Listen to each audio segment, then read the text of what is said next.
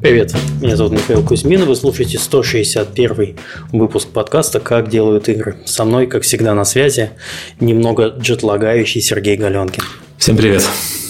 С возвращением тебя. О, с возвращением. Я еще не, не, не чувствую, что вернулся. У меня как бы столько всего происходит параллельно. А, что, да, проснулся в, Штатах, в Штатах, проснулся в Париже, сейчас в Берлине. Весело. И еще и подкастить надо. Что mm-hmm. за невезение такое? Каша. Подка- подкастить хорошо, подкастить интересно. Давайте. У нас сегодня тема довольно животрепещущая, которую мы сами не ожидали. Называется она «Геймдизайнеры, творцы и ремесленники». В гостях у нас э, Владимир Ковтун, ведущий геймдизайнер компании «Лавар». Привет, Владимир. Привет, Миша. А также Илья Туменко, основатель инди-студии Warren Worlds, э, проект слэшер RPG Ruins э, и в том числе и геймдизайнер. Привет, Илья. Привет, заранее извиняюсь, что столько много слов. Я прошу прощения, Туменко или Туменко? Туменко. Окей не уточнил, э, как всегда. И наши товарищи все оба участвуют в коллективном блоге манжеты геймдизайнера gtcavs.com. Так что, если вас интересует, откуда пошли э, геймдизайнеры, то вам, наверное, в этот блог.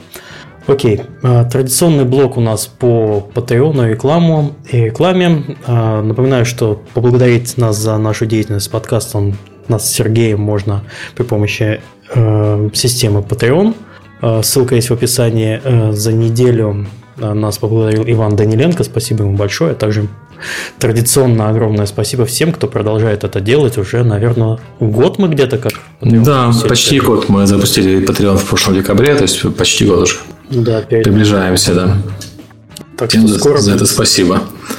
А, также реклама Сейчас, секундочку, секундочку. Ага, подкаст выходит при поддержке Джина. Джин – это сервис анонимного поиска работы для программистов. Если вы ищете сотрудника, то Джин обойдется вам дешевле и сработает быстрее, чем профессиональный рекрутер. Если же ты ищешь работу, то после размещения резюме в Джин тебе будут писать сами компании с предложениями, а ты сам выберешь, с кем связаться и кому открыть свои личные данные. Джина можно найти по адресу gini.co или галенкин касая Magic. Еще раз, gini.co или галенкин касая Magic. А, подкаст выходит при поддержке Apodil. Apodil – это платформа для грамотной монетизации мобильных приложений. Apodil помогает разработчикам встраивать рекламу, анализировать эффективность и получать максимум дохода. Через единый SDK Apodil дает доступ к более чем 35 рекламным сетям.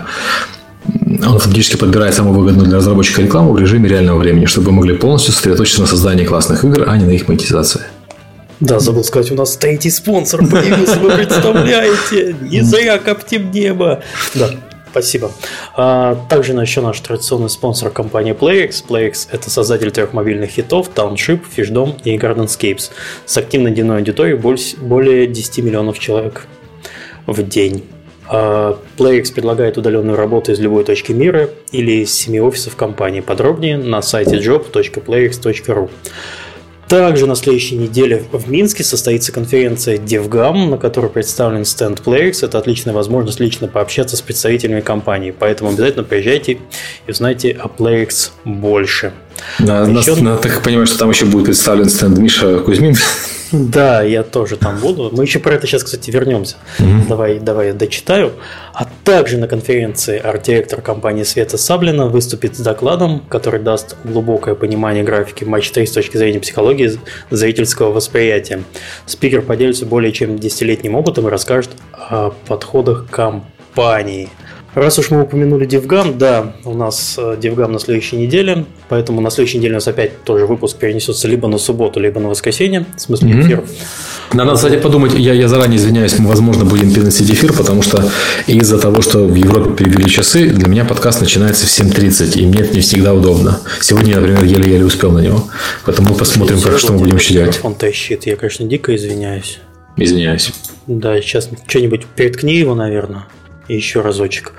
Э, вот, да, действительно, э, в Европе перевели часы на час э, назад, и поэтому вот у вас подкаст начинается в 10 часов вечера, у меня в 9, а у Сереги в 8. И я бы лично, наверное, даже с работы не успел вернуться, покушать нормально и сесть со спокойной душой заниматься любимым делом, поэтому мы подумываем, как бы это вообще избежать. Но если мы это, например, сдвинем на час а, позже, то для гостей будет совсем некомфортно. В 11 часов вечера начинать подкаст – это очень физически тяжело. То есть, если начинать его в 11, наш стандартный формат – это полтора-два часа, э, расходиться в час ночи – это, ну, это тяжеловастенько. Так что... Давай, я расскажу так, тебе про тяжеловастенько, Миша. Да, да, да. Ты же у нас в Новосибирске сейчас, да? Да, в Новосибирске. Плюс 4 часа от Москвы. Уи, прекрасно. От меня еще и 5. Это же вообще замечательно. Это 2 часа ночи. Представляете, какой ответственный человек. Ну, каждую неделю такой ответственный. Расходиться будем в 4 утра. А вам еще только осталось свой подкаст начать писать тоже. Не дай бог. Не надо, ребята, не надо. Боитесь? А, да, конечно. Я думаю, Прям он за вообще. нас боится, за наше здоровье физическое просто. Так, ну пока мы потеряли Серегу, давайте, наверное, познакомимся с гостями. Володя, э, расскажи про себя. Я небольшое вступление, как вообще э, мы на Володе вышли. Э, я на прошлом Девгаме модерировал зал, и Володя выступил с докладом, в течение которого его, наверное, пытались побить два или три раза слушатели. Вот там была довольно такая, довольно, как, как, как правильно сказать, Жаркая Интег... тема. Да, жаркая интригующая тема про противопоставление эм, противопоставление... Баблотворчеству. Да, баблотворчеству, про то, как ген... есть геймдизайнеры, которые работают и, ну, грубо говоря, пилят проекты от метрик, то есть э, занимаются всякими... Э, то есть геймдизайнер занимается там чаще всего монетизацией, вот, и делает проекты от денег, а также хочется что-то такое делать все-таки для души. Но это мы про это все сегодня, конечно, поговорим. Володя, расскажи, вот вообще, как ты там традиционно в индустрию попал, чем занимался, где до этого был, чем занимаешься сейчас? А, я начал играть в компьютерные игры, когда мне было два с половиной года. У меня появилась первая консоль. Было что-то связанное с аудиокассетами ленточными. Вот, с тех пор я понял, что я хочу делать игры. Потом я стал учителем русского языка и литературы, поработал год, понял, что за это не платят, и ушел в индустрию. В два с половиной года ты пошел работать? Нет, конечно, нет. После университета сразу же я пошел а работать. А что закончил? Э, педагогический университет, Пермский, государственный. То есть у тебя педагогическое образование? Да, у меня красный диплом, я сертифицированный педагог, могу учить русскому языку или литературе. Вот, кстати, очень интересно. Обычно же геймдизайнеры становятся люди от профессии от математических, физических, да. ну, те, которые, которые могут, ну, то есть... Ну, не скажем, я, я не согласился, на самом деле. Почему? Я знаю геймдизайнеров, которые пришли от САХИ, то есть от филологии. А я бы сказал, что математиков, наоборот, меньше геймдизайнера идет, это скорее в программисты. Ну, программист от программиста до геймдизайнера не так уж далеко. Ну... Вот, а, собственно, после того, как я пошел, а причем я пошел в индустрию не из тестеров, ни с чего, я пошел сразу с геймдизайнеров, как-то меня взяли без опыта, mm-hmm. без всего, на проект пермский, который так и не вышел до релиза, его закрыли, потому что кончились деньги, инвестор съехал, а, а потом я сразу пошел... А еще альтернат... и ты без опыта там такой. Да, и потом я там был без опыта и делал квесты, и делал, ну, в общем-то, отвечал за нарратив, наверное, по большей части. Mm-hmm. Вот. А потом было еще две маленьких команды. Мы делали маленькие флеш-проекты, продавали их на всякие порталы по 500 долларов. Потом случилась альтернатива с танками. И вот теперь случился Алавар спустя 5 лет альтернативы.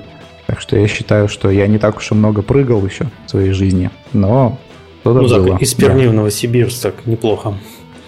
Да, ну за 5 лет в альтернативе, собственно, начиная с джуниор э, геймдизайнера Э, через там геймдизайнера и потом КМа, ведущего геймдизайнера, проект менеджера до линейного продюсера я дошел в итоге и сам взял самоотвод от этой должности и ушел в Новосибирск. Как-то так. На должность Ссылку. обычного геймдизайнера. Окей, хорошо. Илья? Эм, я в 14 сделал первую игру, в 17 нашел первую работу геймдизайнером, почти даже настоящим. Через полтора месяца меня с треском уволили. А, в связи с конфликтом с начальством. И я долго не мог найти новую работу, потому что, честно, рассказывал об этом на каждом собеседовании. Я такой конфликтный чувак. Класс. Да, да. Вот. А, потом, собственно, все-таки ее нашел, попался доверчивый непрофильный инвестор. А, ну и с тех пор, собственно, много лет работаю, сколько там, лет пять, наверное, на разных около ГД профессиях. ГД, лид ГД, продюсером чуть-чуть попахал. В какой-то момент э, сложились обстоятельства, и мне все надоело. Я решил делать свои проекты. Вот сейчас и делаю. Город называю это студией. Я на, на самом деле считаю так, что проект это когда ты не вложил деньги, студия это когда ты вложил деньги. Вот. А все свое я вложил, питаюсь дошираками, доделываю игры. Потрясающе. Печальная история, а... на самом деле, так потрясающая. Да, грустно. Человек, человек ушел да, делать игру наоборот, мечты. Человек чтоб... идет к мечте. Это, с этой истории начинается практически вся история успеха. Еще, Серега, вот ты сейчас пишешь книгу, а, а люди, начинающие с такими историями, пишут книги. Так что посмотрим еще. Серега книгу пишет? Я не пишу книгу. Я говорю, что ты прославился написанием книги. А если все получается со своим делом, то уже о людях, у которых получается, пишут книги. Не, я попрошу, Серега не с, не с книги прославился. Ну прославил. да, как бы да. Ну, у Сереги много поводов прославиться. Ну да, везде, везде, везде наследил. Ладно, окей, хорошо. Не, я шутку говорю с иронией. На самом деле, Серега, ты очень уважаю. А, давайте перейдем, наверное, все-таки к теме разговора. Не, я а, еще хотел про манжеты геймдизайнера спросить. Вот а, ну давай, да, да, да. Что это за, за проект?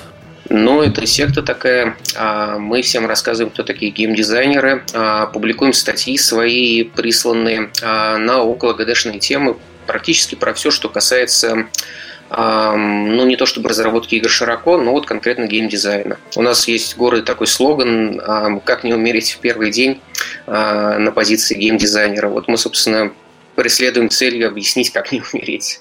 Да. Ну, это такой бложик для больше, наверное, начинающих геймдизайнеров, которые только попали в профессию, и которым будет полезно пройтись по всем статьям, хотя бы так по верхам, чтобы понять, куда они попали и чего можно ожидать от этой профессии. Вот, собственно, ни- никаких э, замашек на захват мира у нас нет. Не рассказывай про подкаст. Да. У вас подкаст есть? Нет, нет. У нас есть примерно штук 30 разных а, идей, куда мы можем развиваться, но, как ты понимаешь, примерно 99% из них так и останутся идеями. Ну, это хорошо, что когда есть идеи и реализуется хотя бы часть из них, чем когда нет идей вообще. Безусловно. Да. Вот так и Все. живем. Ты иногда потрескиваешь, может, ты немножко громкость микрофона убавишь? Я уже убрал громкость микрофонов два раза. Я Окей, не знаю, в чем проблема. Я подозреваю, что связано с, с настройкой моего компьютера. Мне не было дома месяц. Все это время жена с ним что-то делала. Я когда пришел, обнаружил, что там аудиосистема пере, перенастроена очень сильно. И, короче, я еще не понял, как вернуть назад. Ну, значит, будем пощелкивать. Да, да я извиняюсь. Да, это самое. Пишем из горящего тебе танка. Окей, познакомились. Давайте начнем с темы. Расскажите про ваш реальный геймдизайн и как вообще у вас разделяется понятие геймдизайнера? Рассказывай, Илья. А... Ты всегда дольше это делаешь. Вот и рассказывай. Что, что, что еще раз? Хорошо, тогда я скажу. Я а... просто не расслышал.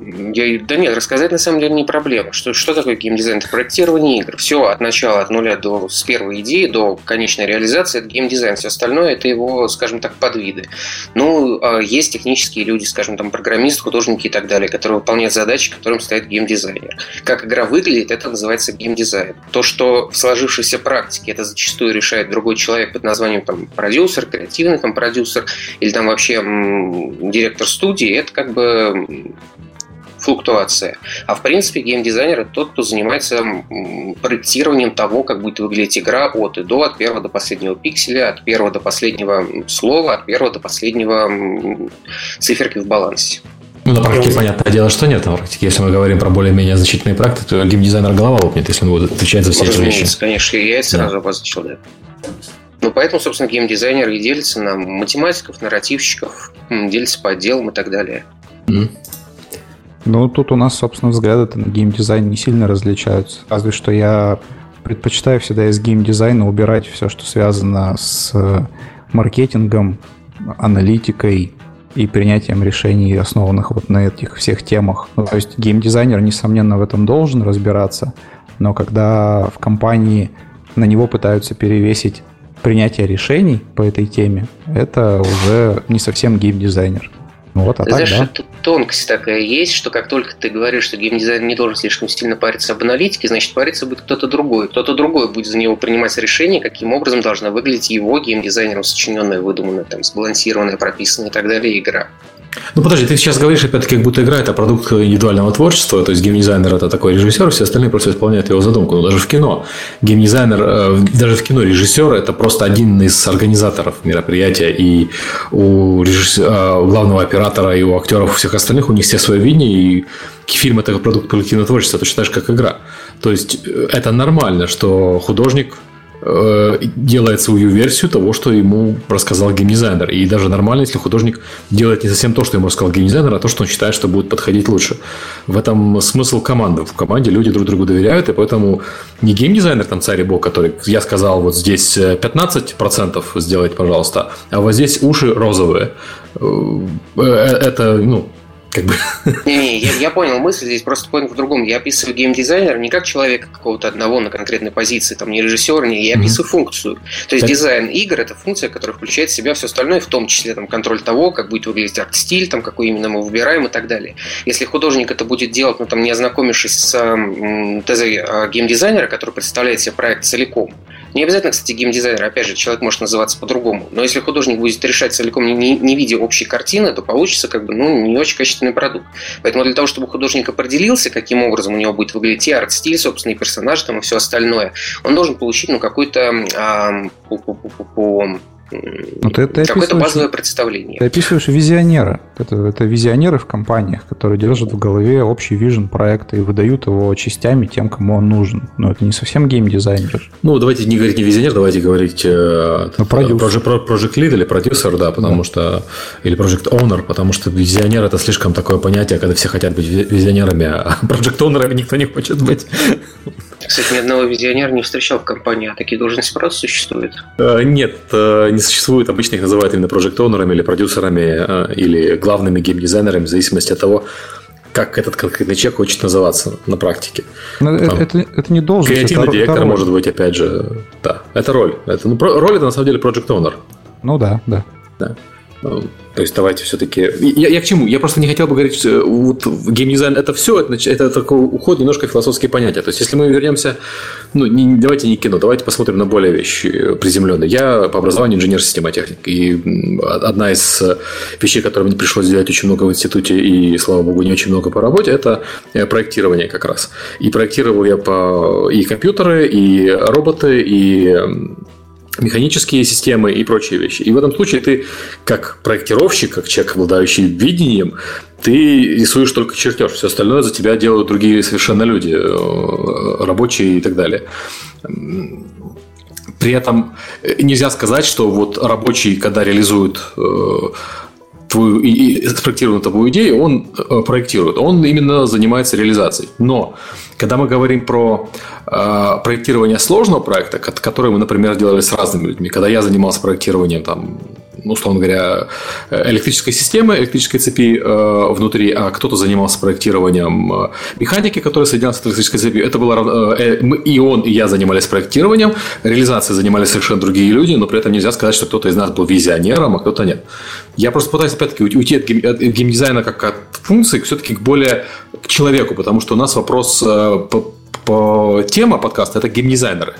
Творцы да, и ремесленники. Да. Вот я вот хотел уйти просто от, как от, от геймдизайн игр – это дизайн игр. Нет, тут как раз просто можно раскрыть первую тему по списку. Получается так, что как бы геймдизайнер, который, а, скажем так, исполняет какую-то функцию определенную, он может не то, что там не быть визионером, там вообще в компании в целом визионера может не быть. Особенно если продукт типовой. Я ну, думаю, да. что Вова про это может что-то рассказать. Ну, собственно, так оно и есть. И это как раз, если вот говорить про вот эти все игры-клоны, то, в принципе, у таких игр же Vision понятен. У тебя есть пример, ты его берешь и начинаешь делать. Там может не быть ни визионера, ни продюсера, никого, по большому счету.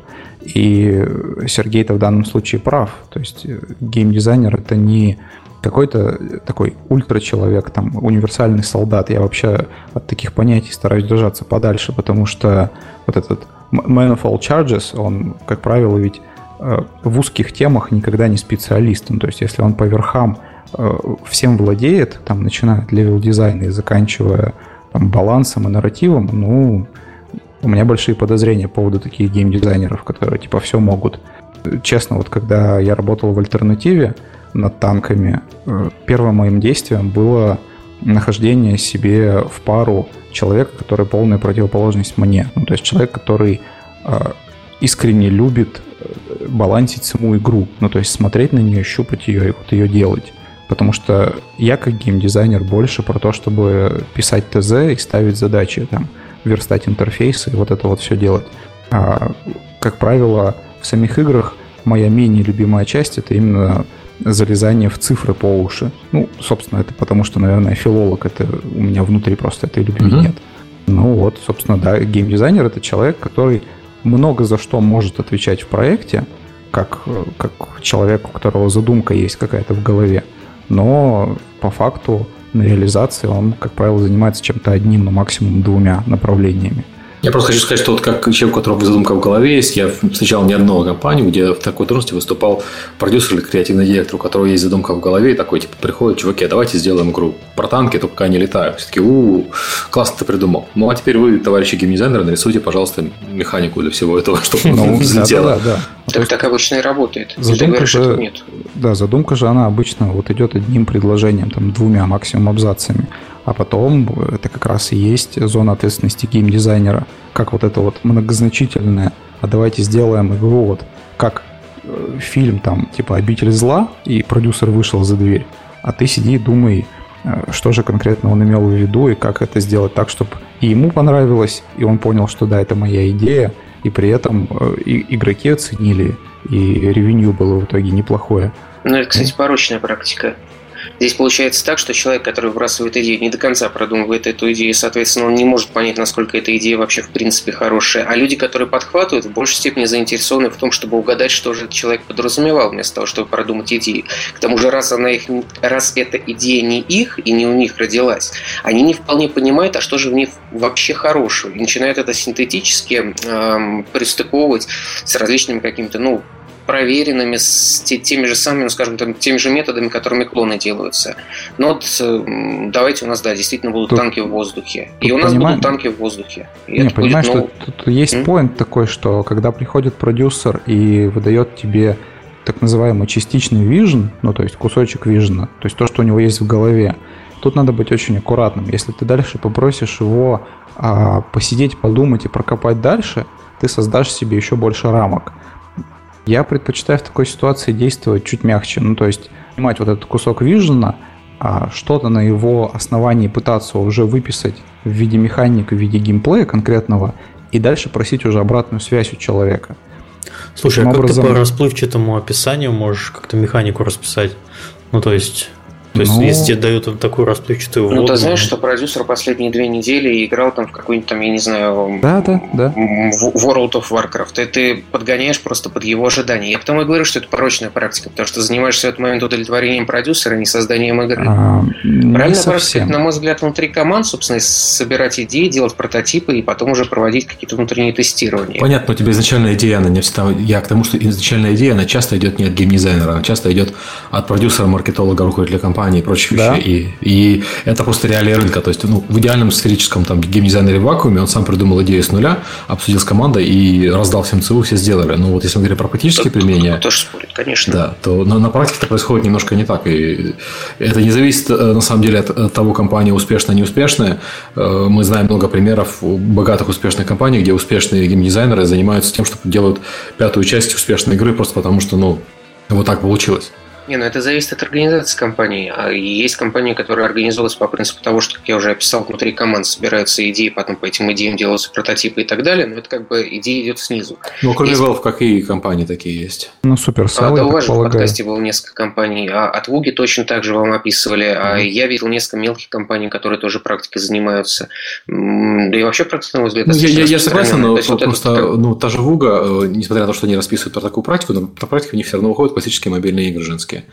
Ну, то есть, э, они явно действуют в каких-то рамках. У них никто не приходит с безумной идеей, давайте сделаем Half-Life 3. Не, ну, конечно, если кто-то работает в Луге мечтает делать Half-Life 3, скорее всего, он просто неправильную работу себе нашел, скорее всего, он все прекрасно Тоже понимает. Логично, да, да. Он с этой идеей просто ну, не выдвинется. Вот. А как раз из серии того, что ну, ты делаешь игры для женщин 35+, но на какой-то год ты, в конце концов, заставляешь себя это полюбить и начинаешь понимать, как они работают, ты понимаешь, что это входит в рамки компании, ты понимаешь, что компания может это сделать, может сделать хорошо, и ты выдвигаешь идеи, которые ты действительно вынашивал все эти там, 5 лет, пока учился думать, как женщина 35+. Ну да, ты можешь свои идеи просто в итоге ну, в творчестве проявлять и в такой компании. Это, это рамки, но они же не такие рамки, что тебя ограничивают. Это, э, это, кстати, очень близкая тема к клонированию, потому что такие компании, если они не дают своим геймдизайнерам там, и креативным продюсерам а, вот эти рамки в какие-то стороны шатать туда-сюда, то они себя запирают очень сильно в, как бы в самоклонирование, в самоповторение, бесконечные там рискины. Ну, да, есть такое. Ну да, согласен. Мне а, нравится, что все, Михаил молчит. Да, я внимательно загрузили немножко, да. Да, я пытаюсь а, втиснуться. У нас такой пункт просто есть э, в плане, который, собственно, наши гости составляли, называется «Реальный геймдизайнер. Клоны метрики Патагонка». Ну, давайте поговорим про реальный геймдизайн на, на, на реальном проекте. Ну, что я, чем, да, чем я, приходится заниматься геймдизайнеру да. вообще? Я не очень понимаю про, про клоны, но вот про метрики и патагонка, да, сталкивался многократно. Так, э, ну и про клоны здесь ровно то же самое. Ну, то есть это стандартная работа геймдизайнера. Какие таски он может у себя увидеть на дашборде, когда его просят э, э, описать core loop игры, описать всю монетизацию, все игровые механики, описать там квесты – если речь идет про клоны, то на геймдизайнера дополнительно падает задача по деконстракту и декомпозиции проекта целевого. То есть вытаскивание из него там всех формул, всех UX приемов, всех UI приемов, там э, выбора, вплоть до выбора цвета в интерфейсе. Он прочесывает там все отзывы пользователей, смотрит, какие конкретно там мелочи зацепили. И ну, для него ставится, по сути, одна цель – найти целевом для планирования проекта те изъяны, которые можно обернуть большими плюсами и за счет этого выехать ну, клону вперед оригинала и забрать тем самым часть аудитории. Вот это вот задача геймдизайнера по клонам. Такие... Изъяны – это очень хороший сценарий. Изъяны ищут только в компаниях, когда предполагают, что мы хоть что-то понимаем в том, что делаем. А практика, с которой там я, например, чаще сталкивался, это практика, когда не изъяны ищут, потому что ну, не понимают, люди не доверяют себе. Они считают, что ну, раз этот продукт выстрелил, значит, там явно сидит кто-то поумнее. Надо скопировать все как есть, а сверху еще какую-нибудь вишенку на тортик повесить. И обычно вот это вот самая, скажем так, порочная мысль, потому что получается, что, во-первых, спланировать толком не можешь. Ну, ты себе не доверяешь, ты не понимаешь, как это работает, ты не разбираешься, а вишенка твоя на тортике получается либо лишняя, либо что-то ломающее, либо у тебя просто не хватает ресурсов на то, чтобы сделать проект, который зарабатывает миллионы, и потом еще сделать лучше, чем сделали они. А еще у тебя не хватает денег на маркетинг, потому что у тебя их да. нет. Ну, если у тебя нет, нет денег на маркетинг, я просто подозреваю, что запускать современную, особенно мобильную игру, тут бессмысленное занятие. Золотые слова. Ну, то есть, если есть деньги на геймдизайн, надо сказать деньги на маркетинг. Если нет денег на маркетинг, надо делать игру дешевле. Надо выделить дизайнера, и вот оттуда бюджет. Да, и, выделить, и за счет уменьшения костов на производство находить деньги на маркетинг. Или делать что-то другое. У нас, по-моему, немного депрессивно получается. Ну а... да, я, я, я тоже заметил, у нас в гости, у нас еще слушатели это заметили, что такой подкаст мрачный. Мрачный подкаст про то, Мы что... прямо к станку, да. Давай. Не, я просто хочу немного разбавить позитивом, потому что, ну, я здесь писал слово реальный. Реально-то он не в том смысле, что он вот такой на самом деле всегда везде и обязательно. А он такой, ну, скажем так, немного шокирующий, потому что когда человек приходит в индустрию там с нуля, он думает, что геймдизайн, творчество, игры делать, mm, ну, там это попадает человек, в ситуацию... который придумывает игры. Да, это да, да, да, попадает в ситуацию, когда ему нужно разобрать там экономику Clash of Clans и сделать полностью аналогичную для приблизительно аналогичного проекта, и там ее можно даже не, не разбирать, а просто копировать циферки. Вот. А, но он, как бы сказать, это не то, что есть на самом деле. Это то, с чем часто сталкиваются, особенно люди на zero level. Если у человека есть ну, какой-то минимальный опыт, минимальная практика, или просто он дольше поискал по рынку, то, в принципе, достаточно много компаний предоставляет достаточно много, скажем так, свобод творчества. Даже в рамках более-менее типовых проектов, рассчитанных на тех же G35+. В принципе, проекты, которые сейчас выпускает там компания из топ-10, я, я имею в виду более-менее новый проект, ну какой-нибудь там Clash Royale, там, например, это игра, в которой очень много творчества, очень много геймдизайна. Вот это, правда, не все понимают. Но до таких проектов, как правило, не, не допускают Zero Level, допустим. А если допускают, то для них есть там следующий негатив, который выражается в том, что их творчество, оно где-то 90% всех идей будет очень сильно рубиться, и не во всех компаниях с объективным фидбэком. Чаще оно просто рубится на корню, типа, нет, эта идея не подходит, иди думай над другой. А человек, может, душу все вложил, э, потому что послушал Илью в подкасте, который сказал, что там творчество будет. Вот. Ну подожди, ну, творчество, оно всегда во, во всем мире, не, не только в играх, а вообще везде всегда творчество находится в рамках. Художник рисует, у него рамки картины есть, фотограф фотографирует, у него есть ограничения по свету, по техническим возможностям и по прочим вещам. А, фильм снимаю, там тоже есть куча ограничений, начиная с бюджета. Ну, то есть, если было бы очень удивительно, если бы у геймдизайнеров не было ограничений. Да, Естественно, нет. все работают с ограничениями. Даже если есть какие-то наивные люди, которые думают, что геймдизайн это так же весело, как играть в игры, ну пусть они посмотрят на киберспорт какой-нибудь. Вот играние в игры, но оно ни хрена не весело. Ты отрачиваешь одну и ту же тактику часами, днями, неделями и так далее. Просто под, под, под конкретного соперника. Ты не, не играешь то, что тебе нравится. Ты играешь... Слушай, так... ты, по-моему, помимо того, что решил разрушить мечту о геймдизайне, ты еще о киберспорте решил сдавить наших слушателей. И вообще про игры. Да, и вообще про игры. Вот Любая профессиональная деятельность связана со своими сложностями. Вот я не знаю, как, как только ты начинаешь на чем-то зарабатывать деньги, все, все, Можно даже никогда не зарабатывать, даже не зарабатывать. Ты решил пофотографировать, порисовать, я не знаю, помоделировать для удовольствия. У тебя всегда есть ограничения. Все равно есть ограничения, вне зависимости от того, хобби это или работа. Любое творчество предполагает ограничения. И это хорошо, потому что э, ну, есть исследования, которые показывают, что если э, творческим людям, талантливым вводят дополнительные глупые ограничения, а у них получаются обычно очень интересные вещи. И, к примеру, есть фотографии, ну, просто я просто фотографии лучше знаю, да, есть угу. э, стандартная... Фотограф. Да, естественно, да. Я, собственно, подкаст хобби, фото, зарабатываю фотографии. Так вот, есть стандартное э, развлечение у фотографов. Это они ставят себе какое-нибудь ограничение или себе, или они участвуют в фотоквесте, и там ставятся ограничения. Например, снимать только на полтинник. Все, больше, кроме как на полтинник, ты снимать не имеешь права. Или снимать только макро. Или в кадре обязательно должен быть красный. Или еще что-нибудь. И вот э, такие, такие фотоквесты, они в сообществах делаются там раз в неделю, некоторые жесткие сообщества делают вообще э, э, раз в день, но обычно это раз в неделю. И ты поснимаешь вот такими ограничениями раз в неделю, у тебя что-нибудь очень прикольное получится, что раньше не получилось бы. Потому что раньше у тебя как бы ограничений не было, были на самом деле, просто они были не такие очевидные. А когда они становятся очевидны, становится, начинает работать голова на то, как бы эти ограничения использовать в свою пользу.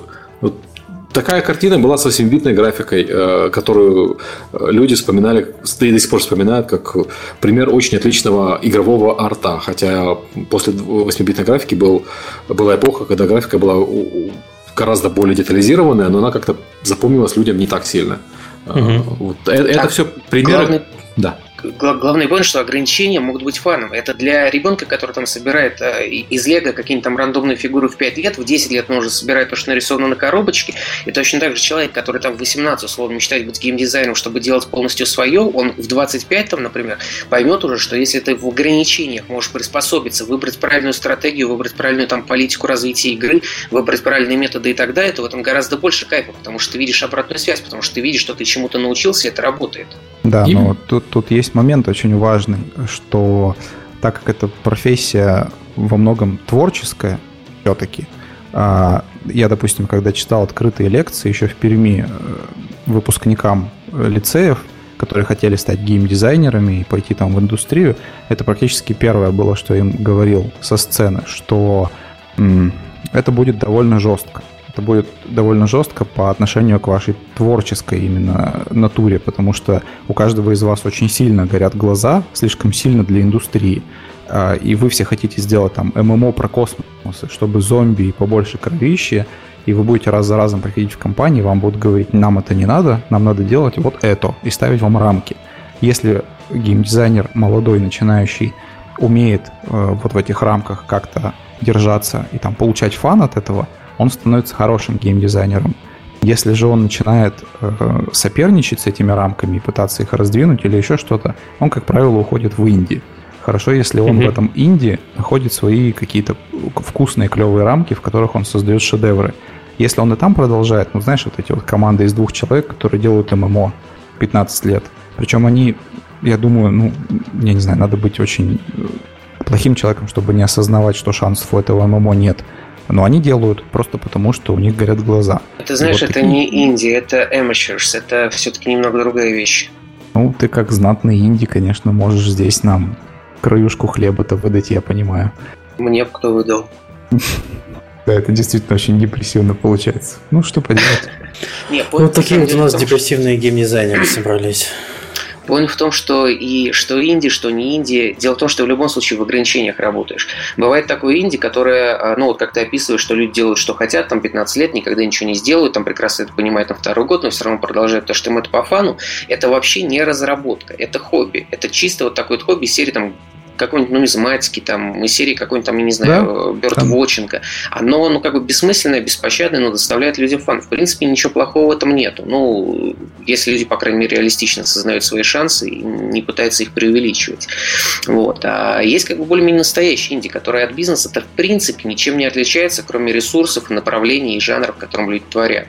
И в таком случае, да, у тебя появляется возможность, и с одной стороны, каким-то образом, ну, не то чтобы самовыразиться, мне слово вообще не очень нравится, скорее, а, скажем так, получить дополнительный boost от того, что ты реализуешь то, что тебе нравится. Вот. А с другой стороны, у тебя есть определенные коммерческие шансы, если ты правильно выбрал нишу, правильно выбрал жанр, правильно выбрал, ну, собственно говоря, у тебя сошлись, скажем так, твои ресурсы и то, что ты делаешь, то, на какой рынок выпускаешь, то, что людям нужно.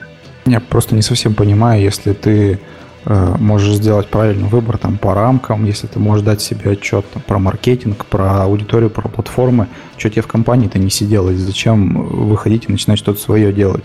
То есть, если ты прекрасно уживаешься с людьми и с ограничениями, и со своими мыслями, то ну, сиди ты на прекрасной фиксированной зарплате и проявляй творчество там. Но во-вторых, Вов тот самый boost, о котором я говорю. Когда ты делаешь свое, и когда ты понимаешь, что а, когда ты каждый день работаешь с проектом, который тебе нравится, и в котором ты в любой момент можешь поменять что угодно в этот момент ты понимаешь, что ты работаешь лучше, больше, активнее, что ты перестаешь уходить в 7, ты начинаешь там работать там по 12-16 часов. И тебе это в кайф, тебе это прет. Это первый момент.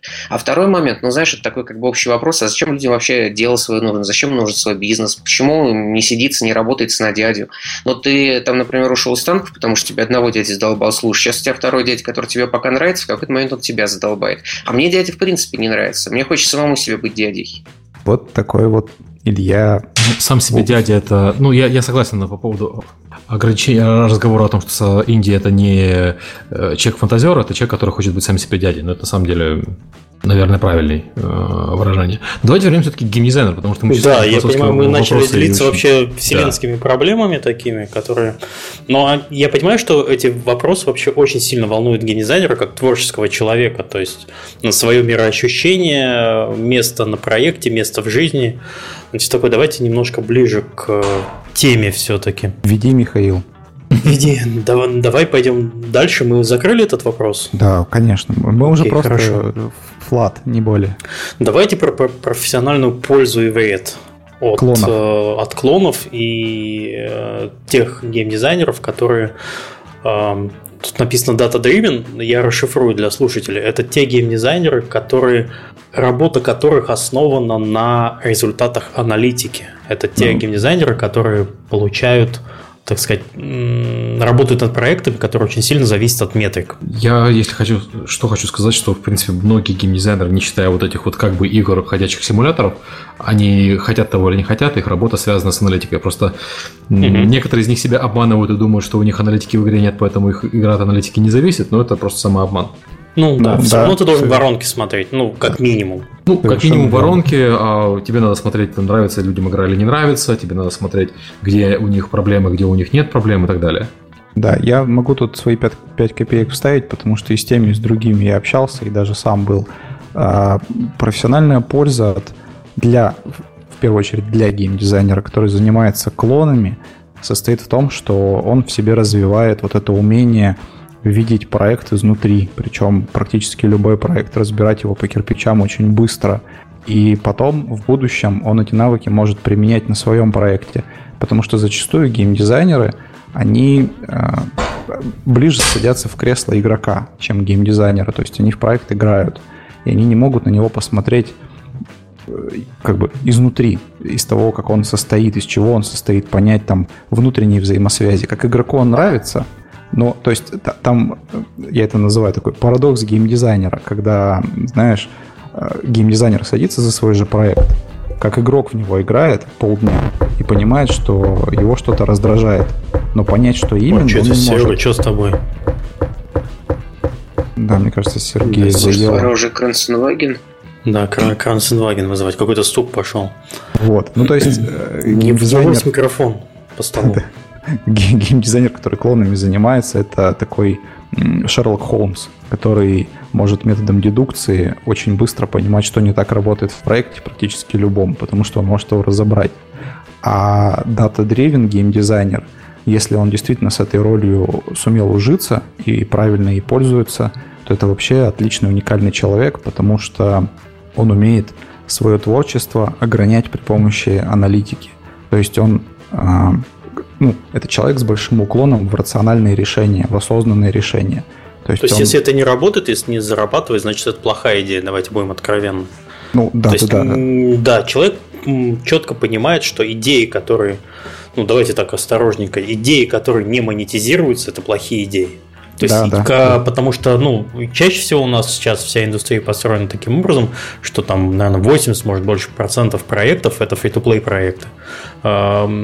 Чисто paid версии, ну, делают люди проекты в какой-то, в какой-то степени, они остались, но вот все, большинство мобильных проектов это э, free-to-play проекты.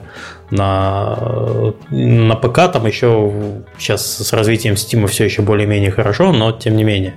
То есть, э, фактически, монетизация отражает качество идеи. Если человек начинается, ну, то есть, если он, если он платит в твоей игре, значит, игра ему нравится. Ну, либо он, конечно, настолько сильно ненавидит, но продолжает в нее играть, чтобы там деньгами откупаться от шероховатости, которые а, которые, ну, да. ну, которые не работают. Не, ну это миф на самом деле, то есть игра не мазохисты игроки, которые там платят, вкладываются в игрушку, и которые потом возвращаются, они возвращаются не потому, что они там уже заплатили, они возвращаются, потому что им до сих пор игра нравится, потому что на фан ну, доставляет. Ну, вот да. эта идея мазохистов, там распространенная среди игроков, она какая-то, ну, такая а, сильно а, соцдарвинистская, что ли. Получается, что вот есть какие-то толпы идиотов, которые там заносят огромные деньги просто потому, что никогда не видели игры лучше. Да нет, ну, господи, возьми любого фри-то-плей игрока и покажи им там что угодно, Half-Life, Dota, все свои любимые игры. Он не станет в это играть, ему это неинтересно интересно. Это требует слишком много усилий, погружения. Зачем? Не, ну подожди, Илья, это называется... Как это? Целевая аудитория. Нет, это называется ошибка невозвратных затрат. Когда ты что-то вкладываешь, особенно если это связано с финансами или твоим временем, чем больше, тем сложнее отказаться. То есть это да, даже ты не... привязываешься. Так, я, я, я, я согласен но... совершенно, подождите. Вообще совсем не согласен. То есть э, э, ошибка затрат, она относится только к э, ситуации, когда у тебя реально есть затраты, когда мы говорим про какие-то более-менее значимые затраты. То есть игрок не станет играть в игру, если ему она не понравилась первые 15-30 минут. Затрат у него на этот момент никаких нет. Если игра фри то затрат у него нет даже финансовых, не говоря уже про гораздо более важные. Ну, только временные, да. Да, и э, я опять-таки я бы был, хотел бы быть, прекратить обсуждать метрику монетизационную, как метрику нравится игра или нет, потому что метрика монетизационная mm. это метрика того, стоит ли в игре за что-то платить или нет. Это не метрика того, нравится игра или нет. Есть, игры, есть люди, которым очень нравятся их игры, фри то там League of Legends или Dota, которые никогда в жизни не занесли ни, ни копейки, потому что именно для них нет ничего интересного, за что бы стоило в игре заплатить. И, соответственно, это не значит, что им игра не нравится. Это совершенно разные показатели. То есть, э, поэтому часто, когда говорят про Обратно, монетизацию... верно. Если платишь, что нравится.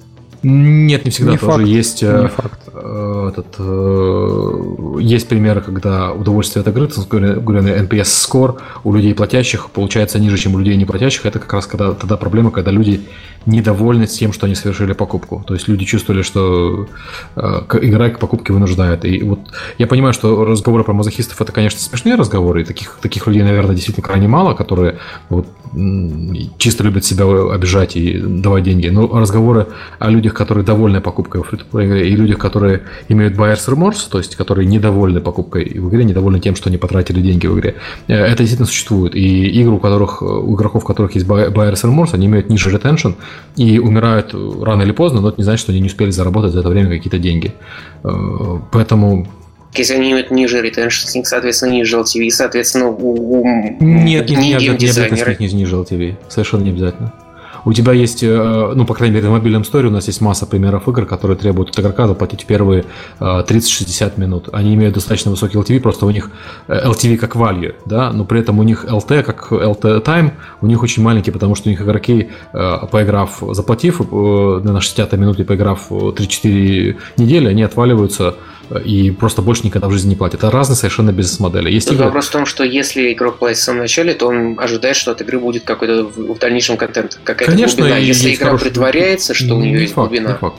Есть хороший пример такой игре, это называется игра Call of Duty, которая 60 баксов каждый год люди платят, а некоторые платят и 80 за коллекционное издание, и при этом никогда в жизни не играют в мультиплеер. То есть многие играют в мультиплеер, mm-hmm. но некоторые люди покупают Call of Duty, э, э, потому что они хотят пройти кампанию, которая длится 7 часов, и они абсолютно довольны своим, своей покупкой, да, своими деньгами. Это вот э, такой, такие же есть и фри-то-плей игры. Люди, которые пришли в фри-то-плей игру, заплатили, поиграли в нее несколько недель и ушли довольны. Но есть пример, когда люди уходят недовольные. Вот я, я скорее про эти примеры. Я, я бы вообще, говоря про Data-Driven GD, больше бы уходил в часть социологии, чем вот этой чистой аналитики. Потому что для геймдизайнера это больше вот эта часть применима. Смотреть на социологические показатели проекта. То есть тот же там retention и тот же там NPS score и просто читать отзывы пользователей, общаться с аудиторией. То есть это ближе к каким-то КМским, наверное, задачам, потому что ну вот на все это LTV и на все это прочие там э, чисто монетизационные механики, это ведь не только геймдизайнер влияет. Это влияют еще и маркетологи, это влияет, ну, да практически все. То есть это много чего зависит. А вот конкретно социологические показатели, это, как правило, все вот эти бразды правления, они чисто в руках а геймдизайнера. Здесь спорный момент. Показателями. Э, опросы ну, имел в виду? Да, опросы, опросы, отзывы. Такая субъективная аналитика, что ли? Это такая же аналитика.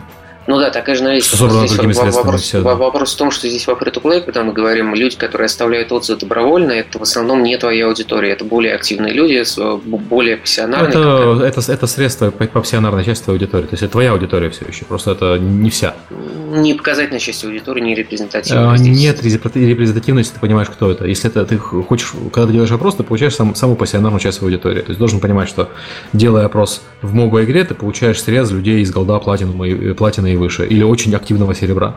Так вот, и... я к этому и хотел подойти. Если да. ты просто читаешь отзывы людей, которые сами на тебе, тебе написали, до тебя добрались там до формы отзывов. И которые сами написали, это само собой, это, это вообще не вот, вот, да. вот, вот к этому я и веду. Но если ты сам опрашиваешь людей и сам знаешь, кого опрашиваешь по каким критериям, то, собственно, это тебе как раз даст нужный результат.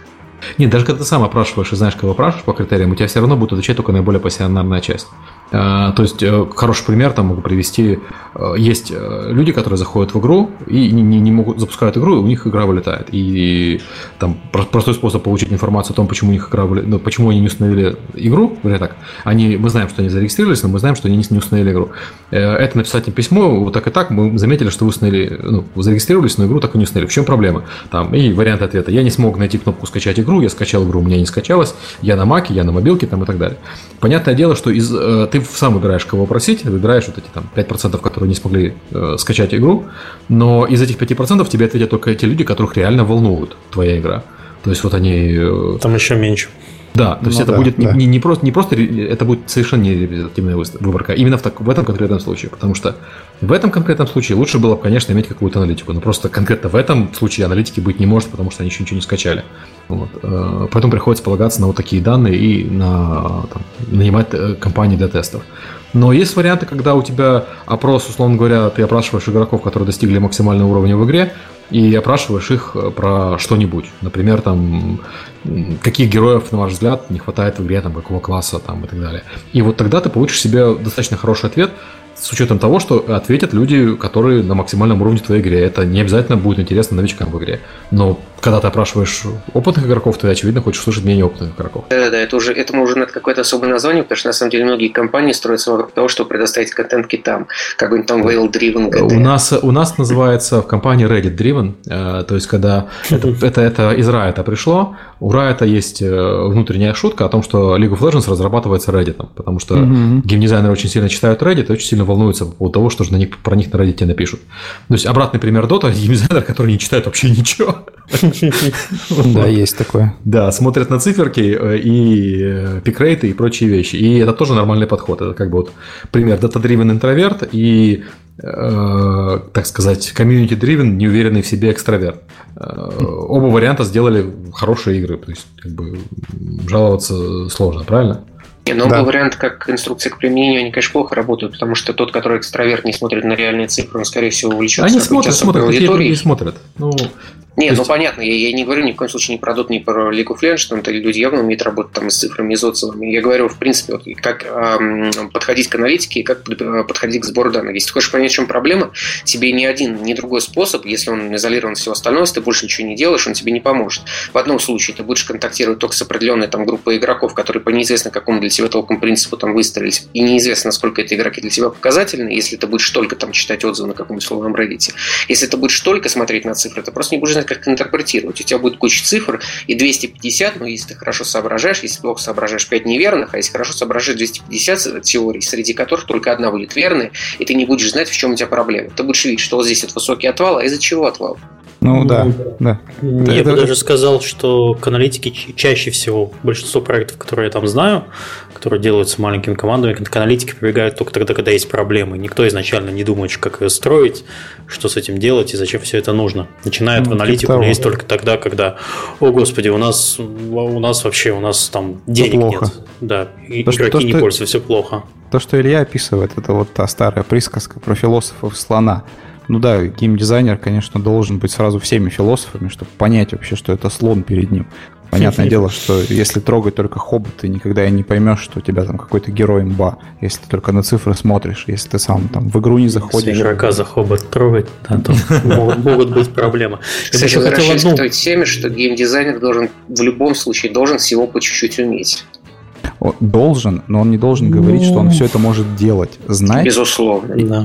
Знать, уметь – это одно, делать – это совсем другое. Что это маркетолог тоже должен, в принципе, все это знать. Маркетолог должен знать, сколько стоит э, сделать э, изменения в игре. Маркетолог должен понимать основы геймдизайнера и аналитики. Это как бы, ну, понимать, что делают другие люди в команде. Все, по-моему, должны все специальности. Кроме ну, HR. не совсем так. Условно говоря, программист, который только получает законченный ТЗ, просто есть специальности, которые работают с информацией, есть специальности, которые работают с заданиями.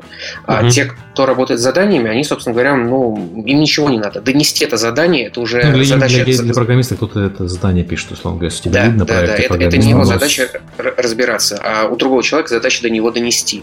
А вот как раз у людей, которые работают, ну, там, с данными, работают с продуктом и так далее, у них как раз задача во всем разбираться по чуть-чуть, да. И я к тому, что такая задача во всем разбираться по чуть-чуть, она гораздо чаще встречается, чем задача разбираться только узко в своей теме. Да, и, да, и, и, то есть это скорее надо исключение, это, это люди, которые узкие специалисты, разбираются только в своей теме, и, пожалуйста, их не трогайте больше ничем.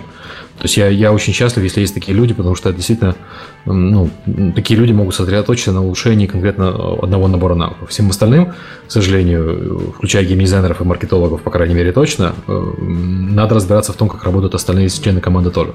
Я бы не сказал, что к сожалению. Ну, я, я к тому, что как бы в идеале хотелось бы, чтобы у тебя игра была идеальная, а ты сидишь, сосредотачиваешься на аудитории, вот, и тебе не надо лезть в игру никогда, потому что знаешь, что тебе коробочки принесут идеальную игру для, идеальную игру для твоей аудитории. На самом деле, тебе фидбэк от аудитории к игре важен не менее, чем от, от игры к аудитории. Вот.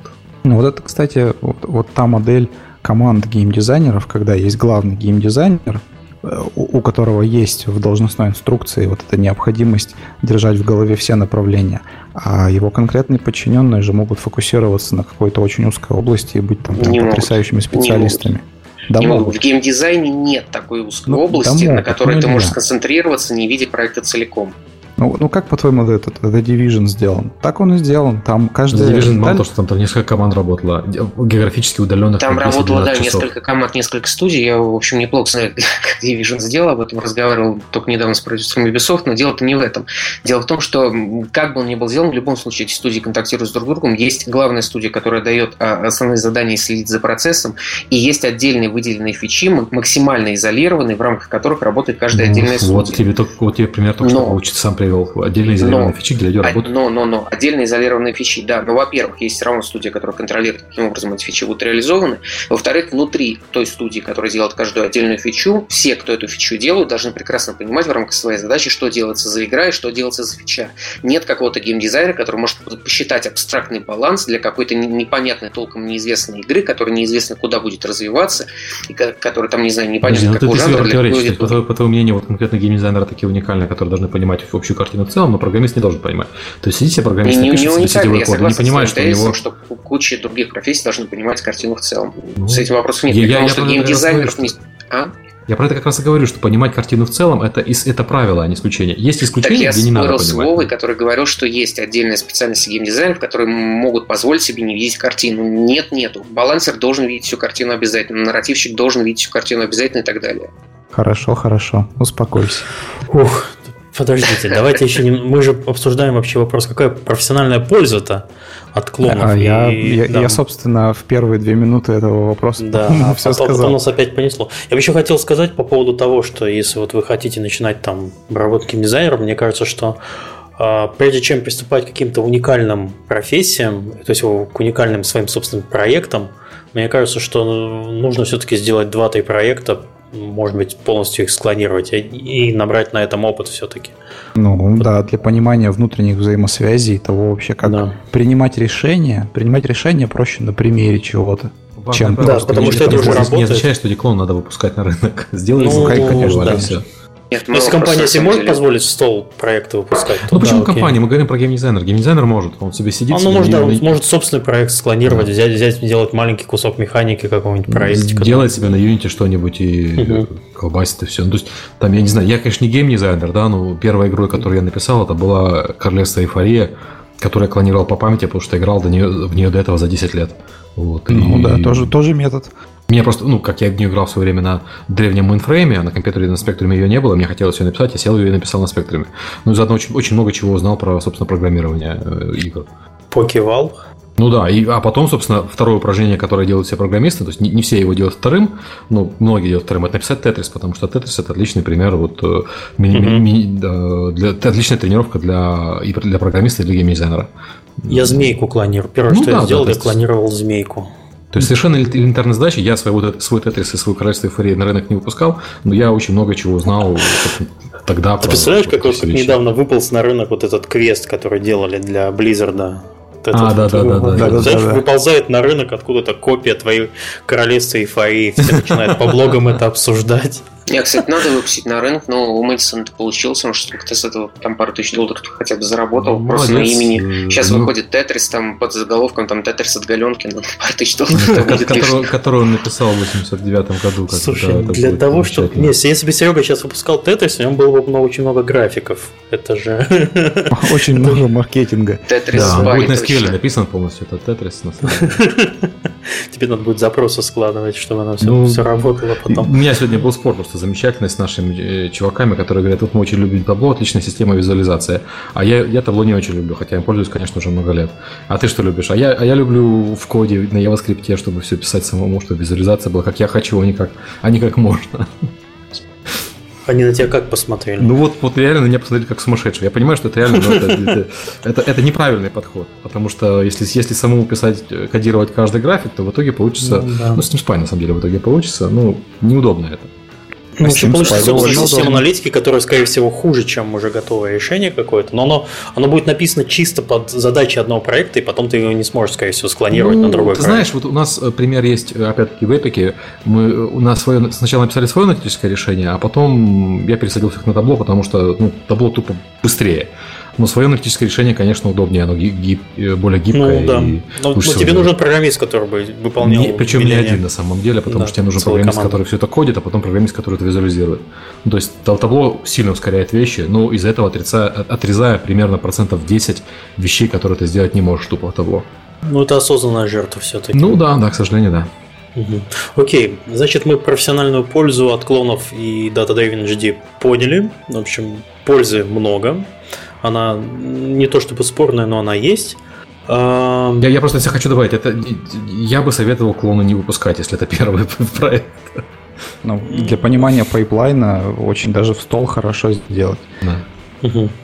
Я Окей, просто надо понимать, чему, чему опыт, какой, а, какой опыт, какую пользу дает. Клоны вообще это плохой пример первого проекта. Как раз первый проект, на мой взгляд, должен быть минимально экспериментальный. Они расширяют опыт в разных областях. С клонами ты научишься, да, пайплайну, процессу, продакшену, но при этом, если ты взял бы любой минимально, скажем так, оригинальный проект, если ты там можешь выбирать вообще, если там не по работе поручили, то любой минимальный оригинальный проект, помимо пайплайна, помимо, собственно, продакшена, даст тебе еще и опыт в синергии механик, в оригинальном балансе и так далее. Угу. Окей, давайте к счастью и творчеству вообще. Это тот самый вопрос э, такого, наверное, э, морально-этического плана о том, что могут ли у нас вообще геймдизайнеры быть счастливыми в индустрии. Судя по нашему подкасту, безусловно, нет. Могут, могут. Просто Душевная надо... боль, вот это вот Геральт, вот это вот мне почему-то все время видится Геральт, который у него, у него боль в глазах. Да, да, да. И не, вот, если ты не против, дизайнер. А, повтори здесь основной поинт доклада. Я думаю, здесь не все слушатели, собственно, твой доклад слушали. А мне как раз есть что возразить, э, ради чего этот поинт писал. Ты хочешь возразить поинту из моего доклада, который я сейчас должен yep. сказать, да? Yep. Угу. Это, у меня поинт был очень простой, который состоял в том, что геймдизайнеры, которые делают клоны где-то в каких-то компаниях, они невероятно грустные и очень им не весело живется, потому что ну, клон это довольно-таки однообразная штука, загнанная в серьезные рамки, где полет творчества максимально ограничен. Он там есть, но он очень сильно ограничен. А геймдизайнеры, которые нашли возможность творить и создавать игры с полетом там, мысли глобальным, они, несомненно, счастливые. Там тот же Джонатан Блоу, которого никто не ограничивает, который сам себе там придумывает ограничения, создает великолепные проекты, это счастливый геймдизайнер. А геймдизайнеры, которые делают клоны, они грустные несчастливые. Вот я, я, можно я поспорю? Во-первых, геймдизайнеры, ну, по крайней мере, в моем, по-моему, опыту очень многие это интроверты. А интроверт всегда себе найдет из-за чего быть несчастным, даже если у него есть полная свобода и бюджет 200 миллионов долларов. Ну, просто специфика такая, это я как интроверт сам говорю. Вот. А во-вторых, а, как бы для ряда интровертов детерминизм ситуации, в случае, если мы говорим про клоноделов, про создание клонов, ситуация вполне детерминированная, может быть, быть как раз источником счастья. То есть чисто с психологической точки зрения я не согласен. Да, давайте так. Для геймдизайнеров экстравертов. Для, для всех двоих. Да, ситуация, ситуация такова. Вот. Нет, здесь вопрос, на мой взгляд, не то, что экстраверт или интроверт, это вообще такая как бы категория, которая ну, больше ничего не подразумевает. А есть более конкретные вещи. Есть вот то, что а, есть люди, которым необходимо выразиться, необходимо вложить что-то свое творческое, а есть люди, которые а, цепляются за решение задач цепляются за какой-то локальный, а, хорошо определимый, а, дающий явный фидбэк успех. Ну вот ты там что-то изменил, там предложил оферы какие-то, там прибыль выросла на 20%, это там, ну, может быть, слабо относится к геймдизайну, но при этом э, ты от этого можешь получать там достаточно удовольствия, и тебе это может вполне нравиться. То есть, ну, я видел достаточно людей, на мой взгляд, тут как бы все видели людей, которые выглядят вполне счастливо, идут себя вполне счастливо, при этом занимаются, ну, если не клонами, то, по крайней мере, чисто дата продуктами с минимумом собственного творчества. То есть, творчество какое-то может есть, но может не от них. Вот. А есть, собственно, другие люди, которым самовыражение абсолютно необходимо. Но здесь-то другая ловушка появляется. А ты можешь заниматься а, каким-то более-менее творческим проектом. Но если этот проект не твой, то, с одной стороны, а, на тебя ложатся внешние ограничения, которые для тебя больнее, потому что там такой весь себя творческий, ты не можешь с ним смириться, и тебе недостаточно поднять там марпу на 20%. А если это проект твой, то на тебя ложатся все риски, которые вообще к геймдизайну не имеют никакого отношения. Ты должен думать о, о бизнесе, ты должен думать о том, на что тебе завтра жить. Ты должен думать о том, чему, чем ты будешь расплачиваться с художником, а, с аниматором там, и так далее. Вот. Подожди, и... геймдизайнер должен этим заниматься? Свой проект. Если у тебя свой а, проект, то окей, геймдизайнер это или кто, но если ты полностью отвечаешь Просто за ты творчество... уже задачу, задачу продюсера уже больше, а чем ну, геймдизайнера. Да. Не, я говорю, что разница, есть у тебя свой проект или не свой проект. В одном случае ты с ограничениями чужими смиряешься, раз ты такой творческий, тебе от этого грустно. А в другом случае ты можешь никаких ограничений себе не ставить и творить как хочешь, но тогда на тебя автоматически ложатся проблемы ответственности за проект.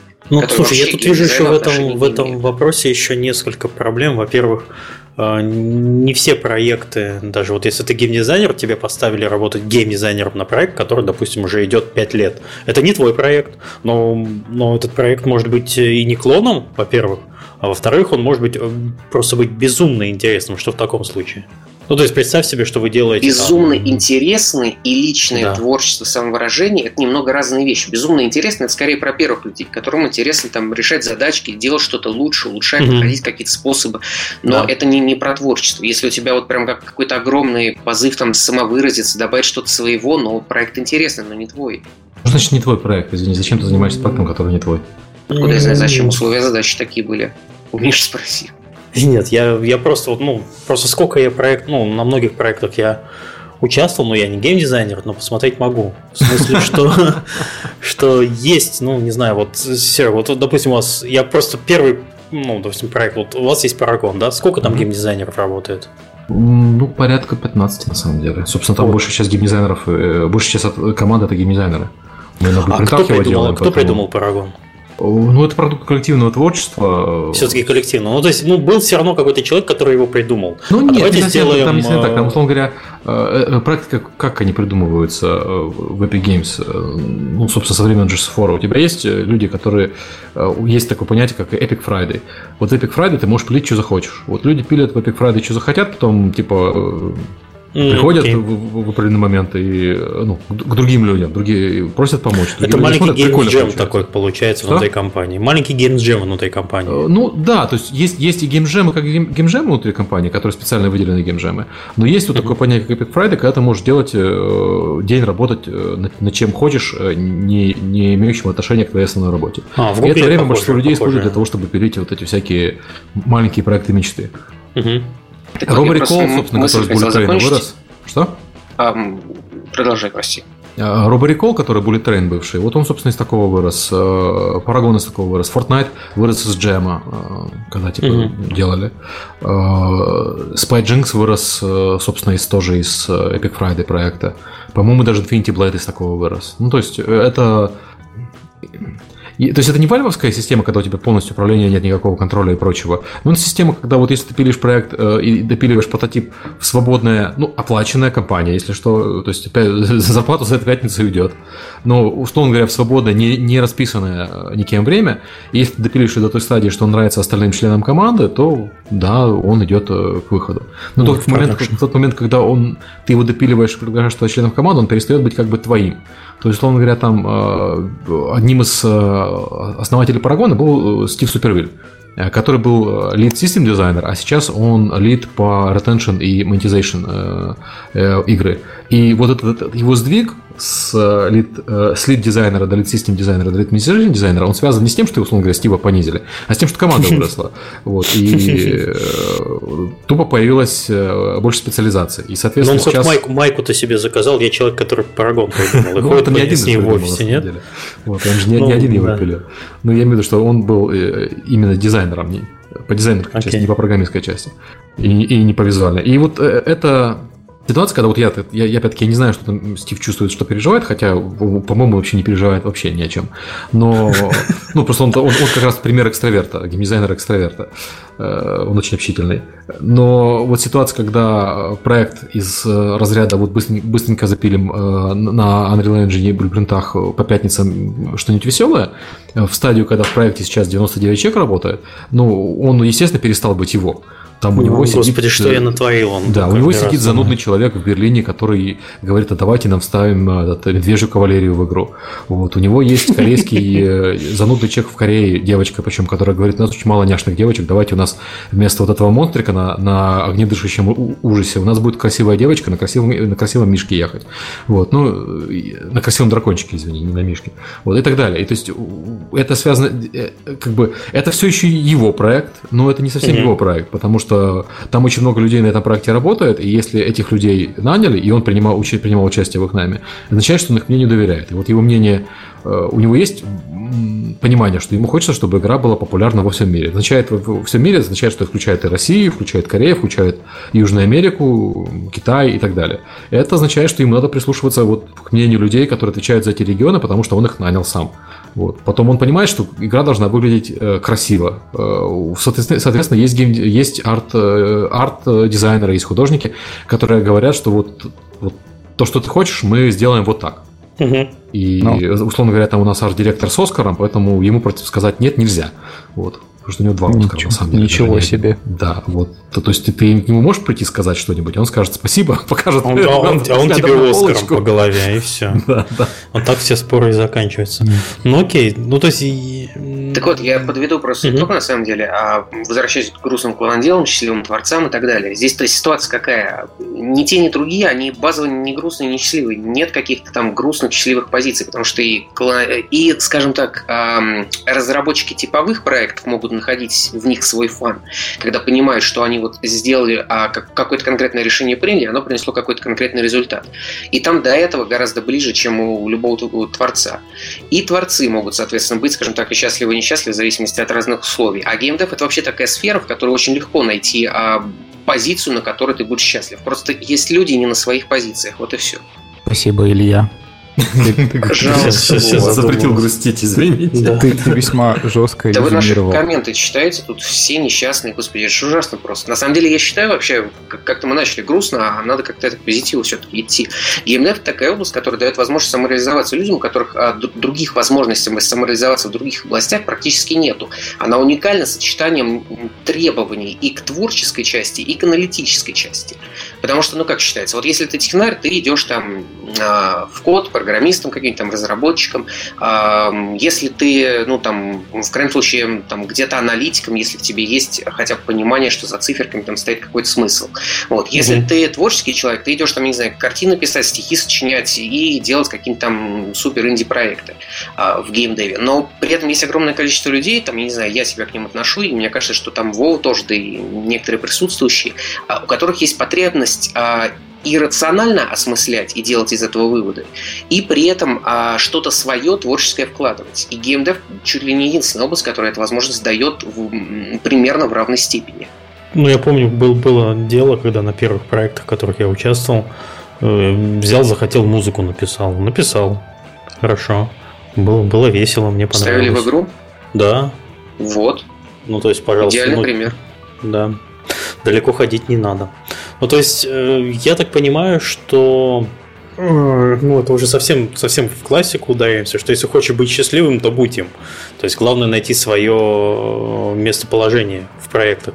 Но, к сожалению, это не всегда получается, но тем не менее есть такая возможность. Есть просто профессии, в которых тебе просто нет выбора, и индустрии, в которых нет выбора. Если ты идешь работать программистом в банке, то ты будешь заниматься Э, программирование там, там, сложных систем вычислений, там бэкэнд какой-нибудь поддерживать. А если ты идешь программистом геймдев, то ты можешь заниматься веселыми вещами. Не знаю, мед... сделать физику расплющивания медведя, который падает там с 10-метровой вышки. Ну, то есть я, я к тому, что да, в, в, наш, выбор наш делать девочку э, верхом на драконе или медвежью кавалерию, это очень хороший выбор. Да-да, это, это еще ничего. Да. Посмотрите вон на геймдизайнера. Он такой грустный сидит, грустный. Клон обсчитывает. Окей. Эм, можно быть счастливым творцом. Главное найти, во-первых, свой проект. Если, ну, если касаемо геймдизайна, свой проект. Или вот, э, я так понимаю, Илья, ты нашел свое счастье в собственном проекте. Ты про это пару раз начинал yep. говорить? Yep, да. есть такое. Вот.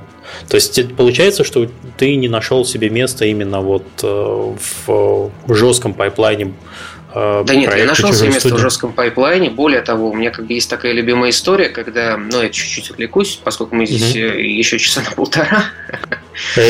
Не-не-не. Чуть-чуть, чуть-чуть. Так вот, у меня есть любимая история, когда у нас а, в одной из компаний, где-то примерно там, наверное, второй, третий, не помню точно, там год моей серьезной работы в геймдеве, а, намечался там очень большой проект там, с крутым издателем, там, с серьезным финансированием. А, ну и этот проект там мог стать такой отправной точкой там, роста карьеры. А, я к нему там очень сильно относился, там сутками там засиживался над э, референсами, там всеми над изучением механик и так далее. А, была одна проблема. Мне страшно не нравился основной референс а, для нашей игры. Ну, то есть был успешный проект на рынке, а мы делали не его клон, мы делали оригинальную игру, но в этом жанре это был самый успешный проект. А я просто заставлял себя играть. Первые там несколько суток просто заставлял по несколько часов в него играть. Это было просто ужасно. У меня было такое ощущение, как будто бы я себя насилую. А Потом мне понравилось. это, ужасно звучит, но через несколько месяцев а, у проекта, значит, закрылось, перекрылось финансирование. Ну, там, как обычно, какой-то там инвестор слопнулся, там компания пошла по, в известном направлении. А я еще несколько месяцев после этого продолжал играть в игру, которую я заставил себя полюбить. Честно и искренне деньги в нее вкладывал. То есть, на самом деле, полюбить это тоже, ну, скилл такой определенный. Втянулся как кот в пылесос, я обычно в таких случаях говорю. Ну да. Вот так вот. Вне зависимости от того, любите вы проект или нет, можно себя заставить полюбить то, что ты делаешь. Потому что, ну, видимо, рамками... видимо, понимаешь, в какой-то момент наступает такая, такое чувство, что ты становишься профессионалом, и как бы профессионал не может работать на эмоциях. Он должен а, воспринимать некоторые моменты, там, проекты, даже если он тебе не нравится, ну, вот, грубо говоря, сидишь ты играешь там в доту, и да, тебе по проекту говорят, «А, нам, нам как референс нужен, нужен LoL, например. И все. А ты LoL просто все, всеми фибрами души ненавидишь. Тебе вообще это не нравится. Вот тем не менее, тебе нужно переступить через эту, наступить на горло песни, вот, и играть все-таки в LoL, потому что этого требует работа. Слушай, да, я кажется, наступить том, что... на горло своей песни. Ребят, мы, мы, мы сейчас... Это проблемы какие-то белого мира. Боже мой, я хочу играть в доту, а мне приходится играть в LoL, господи. Ну, я не знаю, первое, что в голову мне пришло, я не знаю, могу много что, Нет, даже суть не в том, что ты должен там наступить на горло, играть через силу. Нет, суть в том, что ты в какой-то момент, если ты правильно к этому подойдешь, ты можешь понять, а что в этом нравится игрокам и что в этом будет нравиться тебе. Если mm-hmm. ты к этому подходишь исключительно с позиции, ты себя заставляешь, и это постоянно будет, это никогда не изменится, то ты от этого толку никакого не получишь, потому что те впечатления, которые ты получаешь, ты не сможешь сопоставить с механиками игры. Ты не сможешь понять, почему здесь игроки платят, что они при этом испытывают, почему здесь игроки доходят, почему здесь не конкурируют, почему здесь они там, не знаю, торгуют между собой. Если тебе все это отвратительно, для тебя это все будет выглядеть, ну, просто как какой-то там набор фактов бессвязных. А для того, чтобы увидеть, почему это работает, ты мало того, что должен себя заставить, так ты еще и вполне можешь это полюбить. Стерпится, слюбится называется. Ну, это так, ладно. Такой переход в зону осознанности просто. Угу. Всего лишь, когда ты э, с самооценку вот эту субъективную отключаешь, нравится, не нравится, и смотришь на проект изнутри, понимаешь, как он создан, вот и все. Это, это и отличает хорошего геймдизайнера от плохого. Я бы сказал, это вообще человека от професси... ну, профессионала от просто человека, который профессионала от человека. Да, профессионал от человека. Нет, это человек, который занимается чем-то так, э, через пень-колоду. Окей, давайте пойдем дальше. У нас следующий вопрос это зачем геймдизайнеру нужны инди-проекты и всякие экспериментальные проекты? Это очень хорошая, обширная тема, Миша. Спасибо. Да. да. Ну не я же ее написал, это же вы написали. Зачем? Это они себя хвалят просто, понимаешь? Хорошую тему придумали. Сам себя не похвалишь. Сам себя в лицо ведь не будешь хвалить. Э, да для чего нужны все эти экспериментальные проекты геймдизайнерам? Типа там Питера. А ты сначала давай, давай объясни примерно на, на что, что это такое, что за ну, экспериментальные проекты. Экспериментальные проекты, которые точно выбиваются из вот этих вот э, современных клише, из того, куда движется индустрия, из э, общепринятых направлений. Тот же там Стэнли Parable, mm-hmm. те же проекты Питера Мулинье, ну, во многих вещах они тоже выбиваются в экспериментал. Тот же Джонатан Блоу, то, что он делает. Это проекты, которые переступают через классическое понимание геймплея и начинают залезать уже какие-то глубины человеческой психологии и воздействовать на человека напрямую через его вот эти вот низменные ощущения мира, то, как он вообще понимает Вселенную. Они очень ловко играют с эм, понятием того, что игра — это очень интересный медиатор, э, который, собственно, недоступен ни, там, ни фильмам, ни музыке, ни книгам, ничему, потому что игрок — это и есть я, который находится внутри мира, и он может себя ассоциировать на 100%. И ну, тут можно плавно перейти к тому, зачем нужен экспериментал геймдизайнеру, чтобы как-то раскрыть сознание, чтобы попробовать а, взлететь вот над всем этим рынком, над индустрией и попытаться создать игру, которая ну, вообще совершенно ни на что не похожа. И через вот такие вот опыты геймдизайнеры многие понимают, какие-то проблемы, какие-то недостатки в своих повседневных проектах. Это как раз вот то, о чем Сергей говорил, вот эти вот пятницы, когда людям разрешают делать все, что они хотят, как правило, люди ведь садятся делать э, или какие-то проекты мечты, которые их интересуют, или какой-то вот ну, однозначный трэш, который, как правило, оказывается этим эксперименталом. Ну вот, собственно, затем и нужны, чтобы возвыситься, чтобы открыть для себя да, да не, нет, это не отдушина, это не... Отдушину можно найти в чем угодно. Ну, то есть, если ты делаешь РПГ, ну иди ну, делай гонки. просто в пятницу напиться вместо того, чтобы Да, может в пятницу на напиться. А эксперимент это... Стэнли Парабола имеется в виду, да? Ну да. Да. А, а кто-то напивается и делает Стэнли Парабол. У, вот это синергия. Механик игровых, да. Вот. Ну, собственно, экспериментал, он ровно для того и нужен, чтобы э, вот эти вот новые нейронные связи в мозгу своем простроить и понять, как еще можно мыслить геймдизайнеру, как еще можно создавать игры и как их придумывать. И потом пытаться перенести вот этот опыт на свою стандартную работу, на работу внутри индустрии. И, в принципе, да, вот затем оно и нужно. У меня очень простой еще поинт, а, даже два. Кратенький заключается в том, что ни сами по себе клоны, ни сами по себе Индия, они полезного опыта не дают. Полезный опыт дают новые сложные задачи. При этом в Индии очень много конъюнктуры. Точно так же, пожалуй, даже не меньше, чем в каком-то там мобайле с фокусом там, на G35+. А, ну, точно так, что там берешь какой-нибудь Nuclear Tron и начинаешь его просто там копировать, воспроизводитель какую-нибудь там идею с конгрегейта портируешь на Steam, что сейчас ну, определенно такая мода есть. Вот. А, собственно, экспериментал как раз и дает эти новые сложные задачи, которые ты решаешь, в какой-то момент ты начинаешь понимать, с какого момента эта задача становится нерешаема, с какого момента там эта задача становится там слишком сложной в реализации. Ну и, собственно, этот опыт полезный, ты его можешь перенести там на любую другую разработку, хоть уклон, хоть чего.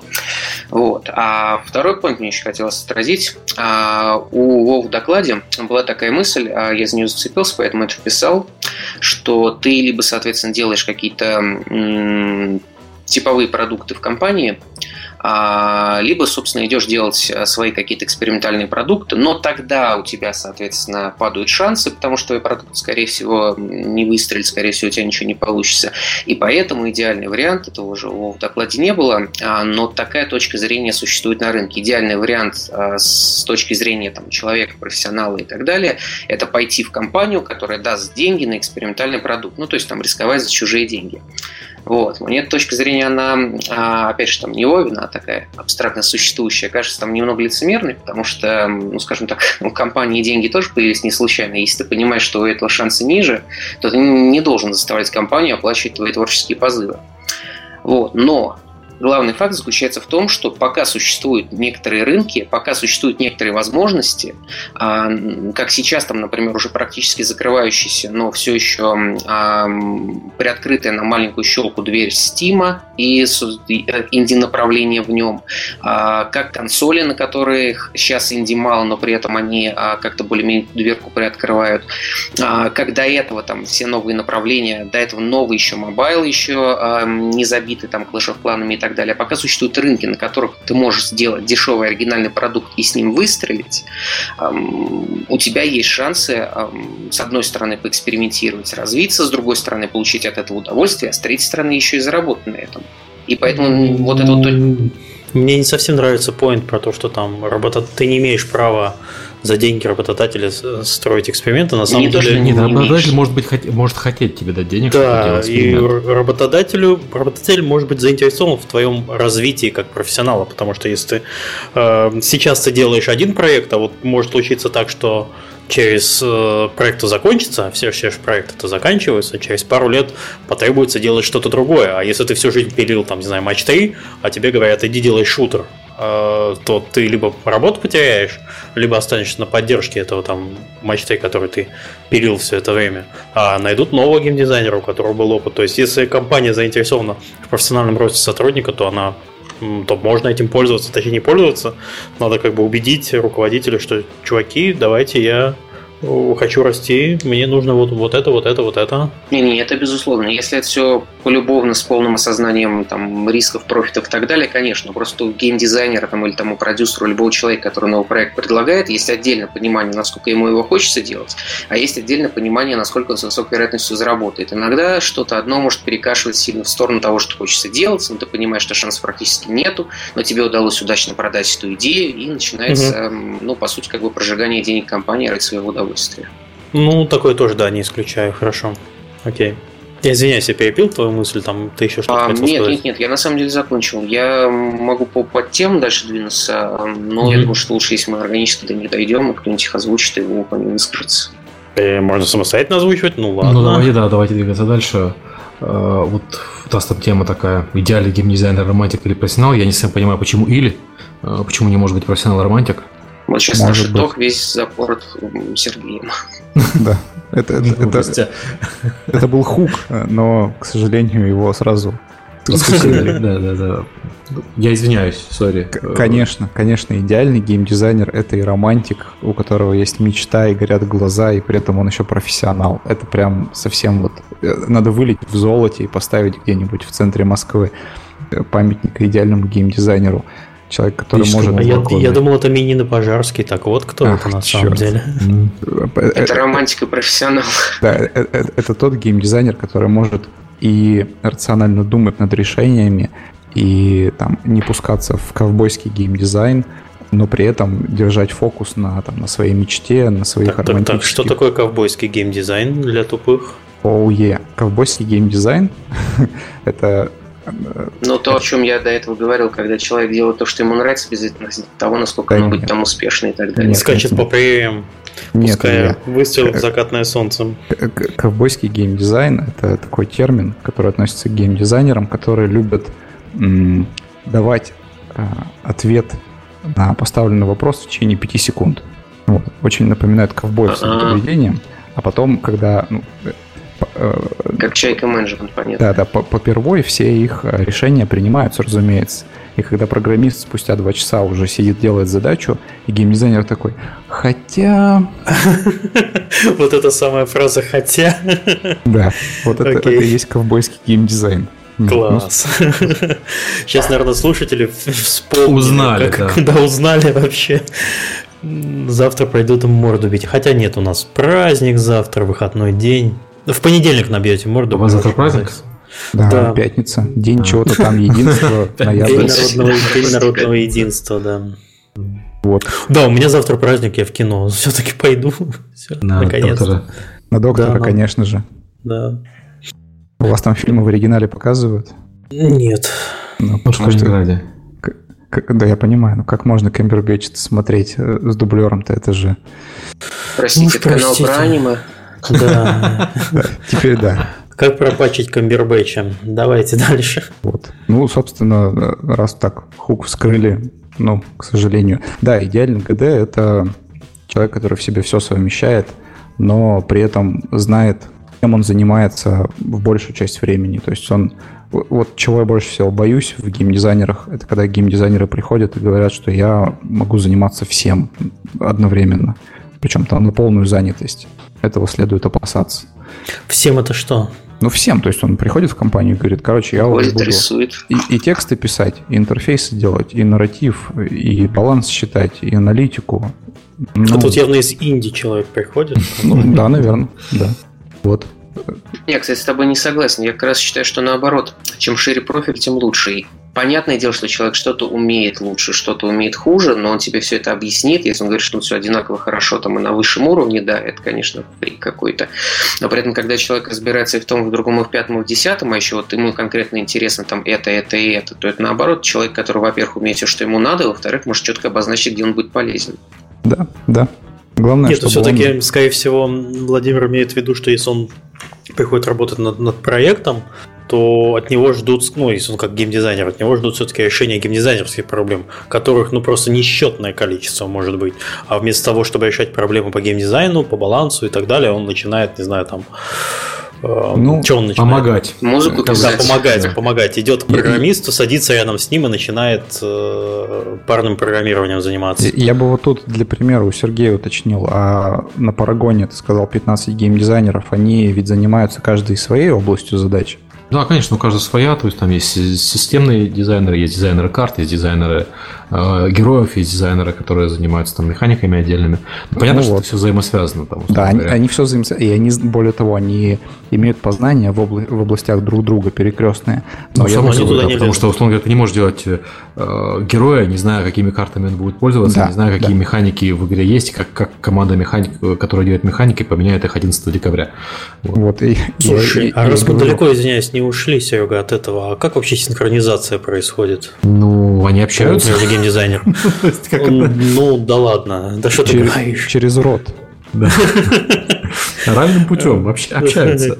Не, ну понятно, что есть э, там э, Jira конфа с документацией, и есть э, внутренняя документация и, и прочие вещи, но поскольку все делается через блюпринты, то изменения, которые один человек делает, остальные, а, а они остальные сразу. сказываются, остальные их видят сразу же. Mm, okay. То есть, не то, что в вакууме работаешь там и в определенный момент просто синкаешься. Вот я, собственно, на да, этом примере... был вопрос про вакуум, да. Я и хотел сказать на этом примере, что вот в этой ситуации пугает геймдизайнер, который приходит в команду и говорит, я, короче, все ваши области могу делать. Вот сразу. Увольняйте этих 15, я один буду здесь все делать. Слушай, было вот. бы хорошо, если бы такое было возможно. Ну, на самом деле, что остальные 15 занимались бы чем-то еще лучше. Делали 15 парагонов вместо одного. Но на практике там, ну, сам понимаешь, да, что... Я, я понимаю, что Э, это я ушел в, в такое в базовое понятие, но есть, э, я неоднократно сталкивался с мыслью, что что там, там геймдизайн, ты как бы вот я хочу героя, который прыгает далеко, стреляет высоко, стреляет метко, и еще у него там ульта, которая его превращает в дракона. И а такой, задача ну, у меня баланс посчитать. Да, и типа, и не, какая разница в балансе, ну то есть типа, я формулами потом подкручу. Вот. И потом подкручу, люди недооценивают Вот, вот потом подкручу. Нет, а разница между большими и мелкими проектами, если говорить шире, между, условно, там, СНГшной и западной разработкой. Когда ты работаешь на AAA, когда у тебя 15 геймдизайнеров, но специализация необходима. Когда у тебя любых специалистов там после определенного количества там больше, чем он, тебе необходима специализация. Когда геймдизайнер на проекте, ну, либо мы говорим о лиде, который один, либо там их всего на проекте там условно двое, то здесь узкая специализация скорее во вред. Представляешь, Серега, появился у вас в компании такой человек, который заменил 15, и эти 15 начали делать 15 парагонов, потом тебе их приносят и говорят, а мы все 15 парагонов должны издать в ноябре. И как быстро ты уволишься вообще? Нет, я не уволюсь. Но просто мы просто их объединим в 15, в парагон в 15 частях, все окей. Сиквел. Не, ну переименуем фанатный парагон запускается. Будем там называть их там Type 3O. Ну, то есть ты был, был счастлив? Нет, я, Слушай, бы, я, бы, я бы придумал, как выкрутиться, чтобы не издавать 15 игр одновременно. Смотри, идеальная монетизация. То есть ты запускаешь игру, у тебя включается один из 15 парагонов случайно, а чтобы остановиться на том единственном, который тебе нравится, ты должен, соответственно, заплатить там плюс 60 баксов. Чтобы играть в нужный парагон. Ну так тебе же нравится и, одна и, игра, и, и, а там 14 шлака. Так каждый день.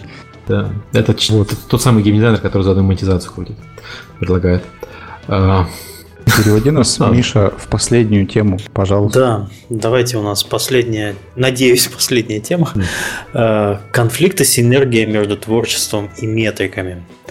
И я так понимаю, это как раз опять тот же самый вопрос, как, как что, что, что мне делать, творить или, или считать циферки. Здесь главная проблема в том, что без цифр ты, скорее всего, не поймешь, в чем у тебя реальная проблема. А при этом, если ты не понимаешь продукт с творческой стороны, ну, чем он цепляет, как он вообще, в принципе, работает, то есть, ну, угу. в любом продукте, там, даже самом простом к тому же матч 3 все время возвращаясь, есть какая-то творческая составляющая. Ты не поймешь, что тебе с этими циферками делать. И получается, что для того, чтобы ты, с одной стороны, понимал, где у тебя есть какие-то проблемы или в чем твой продукт, там, не знаю, выигрывает, проигрывает, тебе нужно не только а, на циферки смотреть или не только там, понимать его как продукт, тебе нужно все это между собой сочетать. А, и тут как бы вопрос к аналитику получается такой своеобразный. Я вот сейчас я боюсь, конечно, что Сергей меня выкинет сразу из чата, но поскольку мы почти закончили подкаст, и я уже высказался на все больные темы, я могу продолжить. Вот, у меня даже это постик хороший был на тему того, что аналитику должен делать геймдизайнер, по крайней мере, принимать решения по ним. Потому что для того, чтобы тебе принять правильное решение, что у тебя с аналитикой не так, что тебе надо чинить, тебе нужно понимать так, это. А я у меня статья про то, что про это есть, про то, что аналитику должен делать геймдизайнер. В смысле, смотри, оценивать. Так ты вообще геймдизайнер, мы давно уже выяснили еще. Не, я не геймдизайнер. Я этот. Э, это просто я, ты не понимаешь. Ты просто. Wannabe геймдизайнер. Поверь специалисту, ты геймдизайнер. Вот, а вот так вот. Фотограф, геймдизайнер. Да, пойду жене сознаюсь, а то да, криминал. А, вот, а то частенько на самом деле бывает случай, когда а, мы видим какой-то результат по аналитике, ну вот здесь у нас там, например, метрики ниже рынка, а игру мы делаем, ну, чуть-чуть отличающейся от рынка. И при этом то, что здесь метрики ниже, ну, допустим, мы делаем там самый первый батлер. По ним, например, известно, что у них а, обязательно там, низкий ретеншн первых дней, но там а, высокие там стики факторы, а, люди, которые там продерживаются определенное количество дней, а, в которых попадает этот продукт, они, соответственно, практически там не уходят а, и остаются платить в какой-то там момент с высокой вероятностью становятся китами. Но при этом, если на это посмотрит там стандартный аналитик, а еще ничего не значит про этот рынок, что этого рынка нету, он что увидит? Он увидит там низкий отвал, который, в принципе, нормально для какого-нибудь батлера условно. Слушай, ну, у тебя, если аналитик посмотрит, аналитик предполагается, что аналитик тоже не идет, и что он понимает, что проекты бывают разные, что он смотрит на И что он немного геймдизайнер, да. И я, я понимаю, всегда можно как бы рассчитывать, что у тебя будут идеальные специалисты, но... Нет, всегда можно, можно рассчитывать, что у тебя специ... нельзя рассчитывать, что у тебя специалисты идеальные. Можно рассчитывать, что у тебя специалисты не дебилы просто. Вот как бы я знаете, вот это вот у меня главное отличие э, работы в западной компании от э, работы в русскоязычной компании, что в русско... я сейчас это крик души. В русскоязычной компании люди по умолчанию считают своих коллег дебилами. Вот. И если кто-то не дебил, они такие, ух ты, ты глянь, а он, оказывается, удельную идею предложил. Такой, оказывается. Вот. Я-то думал, что он дебил, а он, оказывается, не совсем дебил. В то а потом присмотрелся, компаниях... все-таки дебил. Да, в западных компаниях по умолчанию все друг друга считают очень крутыми. Если там человек, ну, что-то не, не то предложил, то так как ты что-то не то говоришь.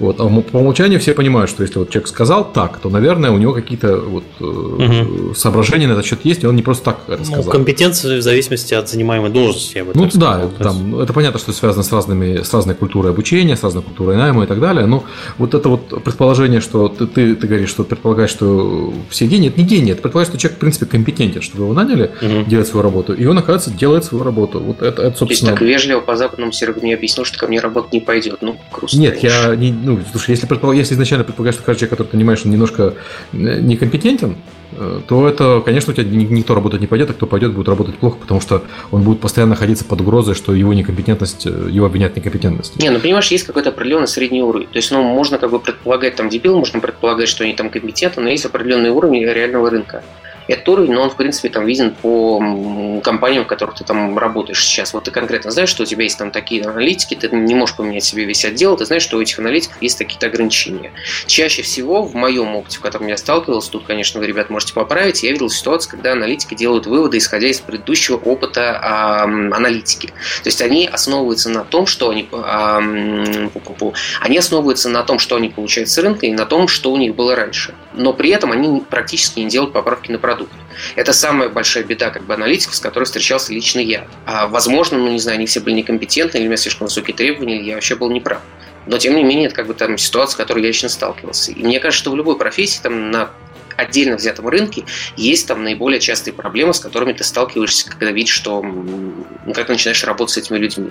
И это вполне как бы нормальная ситуация. Надо просто понимать, что вот здесь есть конкретный рынок, на нем есть конкретный специалист, то есть специалисты какие-то ограничения. Для того, чтобы эти ограничения компенсировать, тебе нужно немного делить между ними а, обязанности чуть-чуть иначе. И я лично пришел к выводу, что для того, чтобы компенсировать ограничения тех аналитиков, которые я видел, нужно доверять финальное решение по аналитике геймдизайнеру. Финальное а, решение по аналитике сразу ты... геймдизайнера. То есть я, я с тобой mm-hmm. с этим абсолютно согласен. То есть задача это аналитика не принимать решения, задача аналитика обнаруживать ситуацию. То есть он говорит, так и так, вот здесь 30%, а у игр в этом жанре с сравнимой монетизацией у них здесь 35%. Нате, геймдизайнер такой, 30% это нормально. Ну окей, мы как бы мы доверяем аналитику, что он правильно посчитал свои 30% и увидел эти 30% и правильно оценил эти, эти 35% у сравнимых игр, и мы доверяем геймдизайнеру, что он считает, что это окей, это осознанное решение, что он информацию получил, услышал, но это окей. Ну, просто на самом деле, ну, в реальной же ситуации случается на самом деле не так. В реальной ситуации тебе приходит аналитик и говорит, знаете, у нас вот здесь вот 25%, а здесь 30%. Геймдизайнер такой чешет голову, и знаешь, там, где 25 должно быть 30, а вот там, где 30, у нас должно быть 10 и, и пошел сидеть и думать, почему же так получилось. Ну, то есть, это же не то, что аналитик пришел геймдизайнеру сделать пакость, э, портить ему геймдизайн своими циферками. Не то, что геймдизайнер должен отгавкаться от аналитика. Они как бы вместе одно дело делают. Э, хорошую игру. И никто не заинтересован другому подкидывать проблемы. Заинтересованы находить проблемы и вместе их решать. Если это оказалось не проблема, аналитик как бы прыгает до потолка, ура, классно, эти 30% оказывается не проблема, пошел искать в другом месте. А если аналитик нашел проблему геймдизайнеру, геймдизайнер прыгает до потолка, потому что, ну вот, наконец-то я понял, а то на Reddit все говорят, что, типа, вот этот персонаж э, имба, а я думал, что не имба, а вот, оказывается, вот почему я не думаю, что он имба. Ну.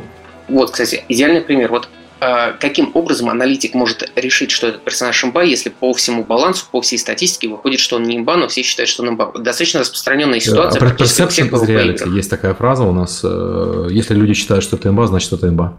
Ну вот смотри, по всей статистике. А по ну, всем... На Reddit, на Reddit. Ну, люди на Reddit, да, Слушай, понятно. есть, есть понятие, э, как ты оцениваешь имбовость персонажа. Ну, то есть, есть очень простые показатели. У тебя есть показатель частоты пиков, частоты банов, и у тебя есть показатель винрейтов. Но показатель винрейтов нужно считать очень хитро, потому что показатель винрейтов может отличаться... Ну, смотри, есть персонаж у нас в игре, Kallari, это убийца. У него винрейт очень плохой, потому что в Сильвере его люди берут это, этого персонажа люди в Сильвере, ну, в низком рейтинге, а им надо уметь играть. И, соответственно, они сливаются тут же э, в Сильвере, потому что персонаж сложный.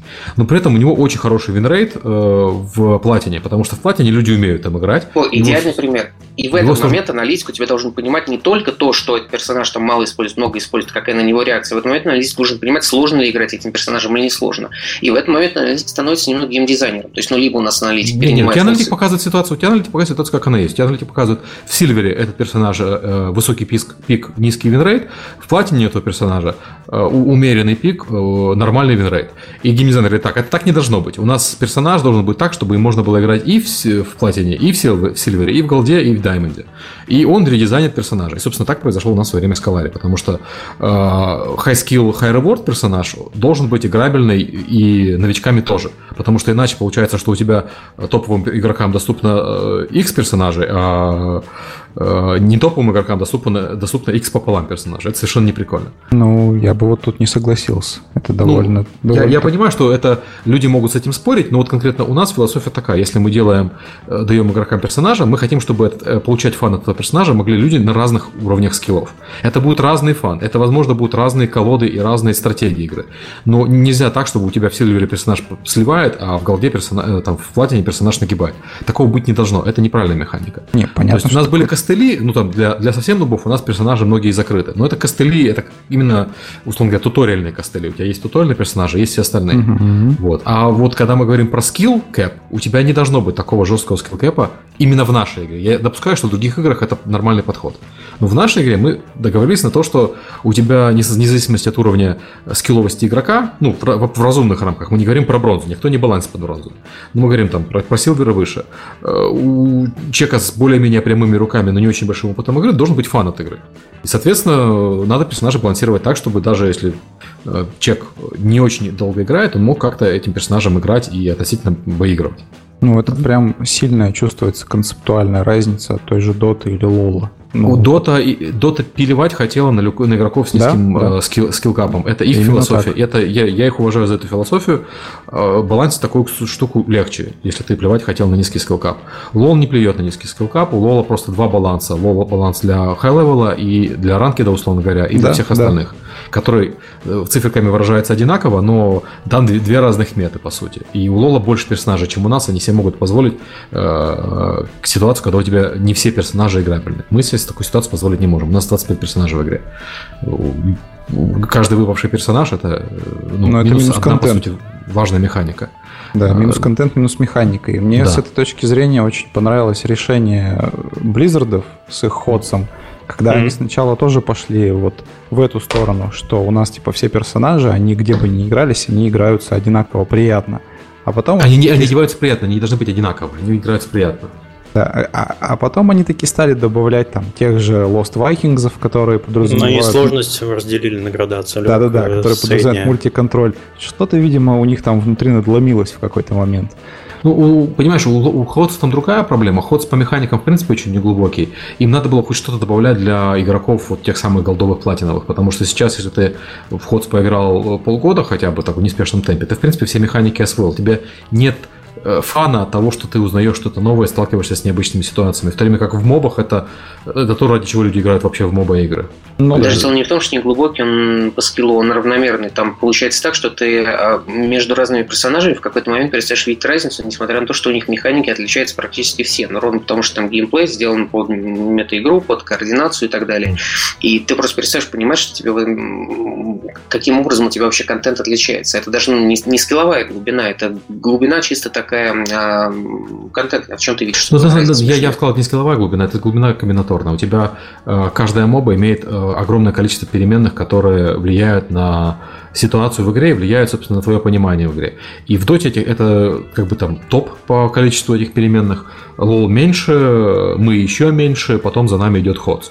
Но мы стараемся там, чтобы мы, мы были не сильно меньше лола, где-то вот в этом районе. Просто мы друг, другую координацию, ну, ну да, отличное объяснение. И ты еще говоришь, что не геймдизайнер. Вот. Но при этом, э, как бы подход, когда ты упрощаешь, он подходит для многих жанров на самом деле. Вот это близзеровский. Ну, конкретно для моба, на мой взгляд, ну, как мы видим, он не очень хорошо зашел, потому что э, у тебя реплеябилити мобы во многом зависит от вот этих, от сочетания вот этих перемен. Если у тебя перемены все время складываются одинаково, тебе все время выпадает 4 туза, все время 4 туза, все время 4 туза. То как бы это не покер. Это, ну, это да, другая да. игра совершенно. Собственно, Илья, если ты хочешь э, намекнуть, что Сергей геймдизайнер, ты можешь сказать, что у него есть авторская статья в блоге про геймдизайн. Это будет самый главный намек, раз уж он написал статью. Вот. Так, собственно, о чем мы? Ну, мы, про, мы говорили про конфликты с энергией. Я считаю, что конфликта, э, в принципе, там быть не должно, потому что метрики э, – это просто диагноз, а как лечить всегда решает геймдизайнер. Ну и да. Просто да, мы тоже так понимали, считаем, мы к этому долго так доводили, просто а потом, потом ты сразу все рассказал. Вот. И, и, и мне хотелось бы, чтобы просто все стороны это понимали, и геймдизайнеры понимали, что лечить им, и аналитики понимали, что их задача диагностировать, а не лечить. Ну, по-моему, собственно, те люди, с которыми я сталкивался, и они и в русских компаниях, и в нерусских, они все это понимают. То есть никто не предполагает, что а, ты нашел проблему, ты исправляй ее сейчас. Ну, это, это... Ну, если хочешь, я тебе приватно расскажу несколько примеров, э, которые я слышал из лично сталкивался, когда аналитики, ну, скажем так, эм, сильно годили проекту, именно потому что им сильно прислушиваются, ну, вроде как люди там не каким-то вшивым творчеством занимаются, а с реальными данными работают. А, и при этом интерпретировали все в духе того, что, э, ну, вот у нас на прошлой игре было так, значит, нам здесь надо так, а здесь не надо было так. Из-за того, что здесь начали все поднимать, у игры отвалилось то, что у нее реально зарабатывала, чем игра реально работала, и как бы все становилось плохо. Окей, я предлагаю на этой веселой ноте заканчивать. Мы как раз почти два часа наговорили. Вот, mm-hmm. да, и чатик там, по-моему, немножко уже, уже его разнесло, да. Да, да. А, спасибо большое всем, кто пришел. Следующий подкаст, скорее всего, будет или в субботу, или в воскресенье, потому что Миша у нас уезжает на DevGAMM, и мы тему еще не знаем. Если у вас есть идеи по теме, предлагайте. Если нет, мы обсудим новости. Да, я поеду на DevGAMM отдуваться за Серегу. Раз он не поехал, на меня... Линчевать игры. Да, дали проект линчевать. А я Смотри, не знаю, как я это Я ни одного делать. линча не проиграл, не, по, не, это, не посрами. Да, не, не посрами. Ой, поэтому... А, я придумал. Я на тебе, я сейчас тебе эту игру покажу, и ты напишешь лич. Опять 8-битная инди какое-то на Unity. Ой, слушай, Серега, ты, ты Я знал, да? Нет, не 8-битная. Нет, нет, нет. Надо еще поиграть, я сейчас на iPad себе еще только начал ставить. Ну, короче, у меня будут впереди веселые выходные. Спасибо ребятам, что пришли. Мы несколько раз не то чтобы переносили тему, наконец у нас получилась возможность позвать ребят. Хорошо, что так быстро откликнулись. Это всегда очень приятно. И если будет еще что интересного рассказать про геймдизайн, Владимир, особенно если у тебя опять мнение поменяется через полгода, у тебя оно так периодически... Оно периодически перещелкивается просто. Да. Приходи обязательно еще. Илья, заходи, всегда рады. Да, спасибо, что позвали. Мы еще увидимся. Подкаст, безусловно. Мы еще увидимся на Спасибо за подкасту. О, на Девгаме хорошо. У нас там целый наш круглый стол, который называется антилинч. Приходи к нам обязательно. Линчуют линчеватели, Миша, не ходи. Хорошо, окей. Все, всем спасибо, всем до следующей недели. Всем пока. Пока. Пока. Счастливо.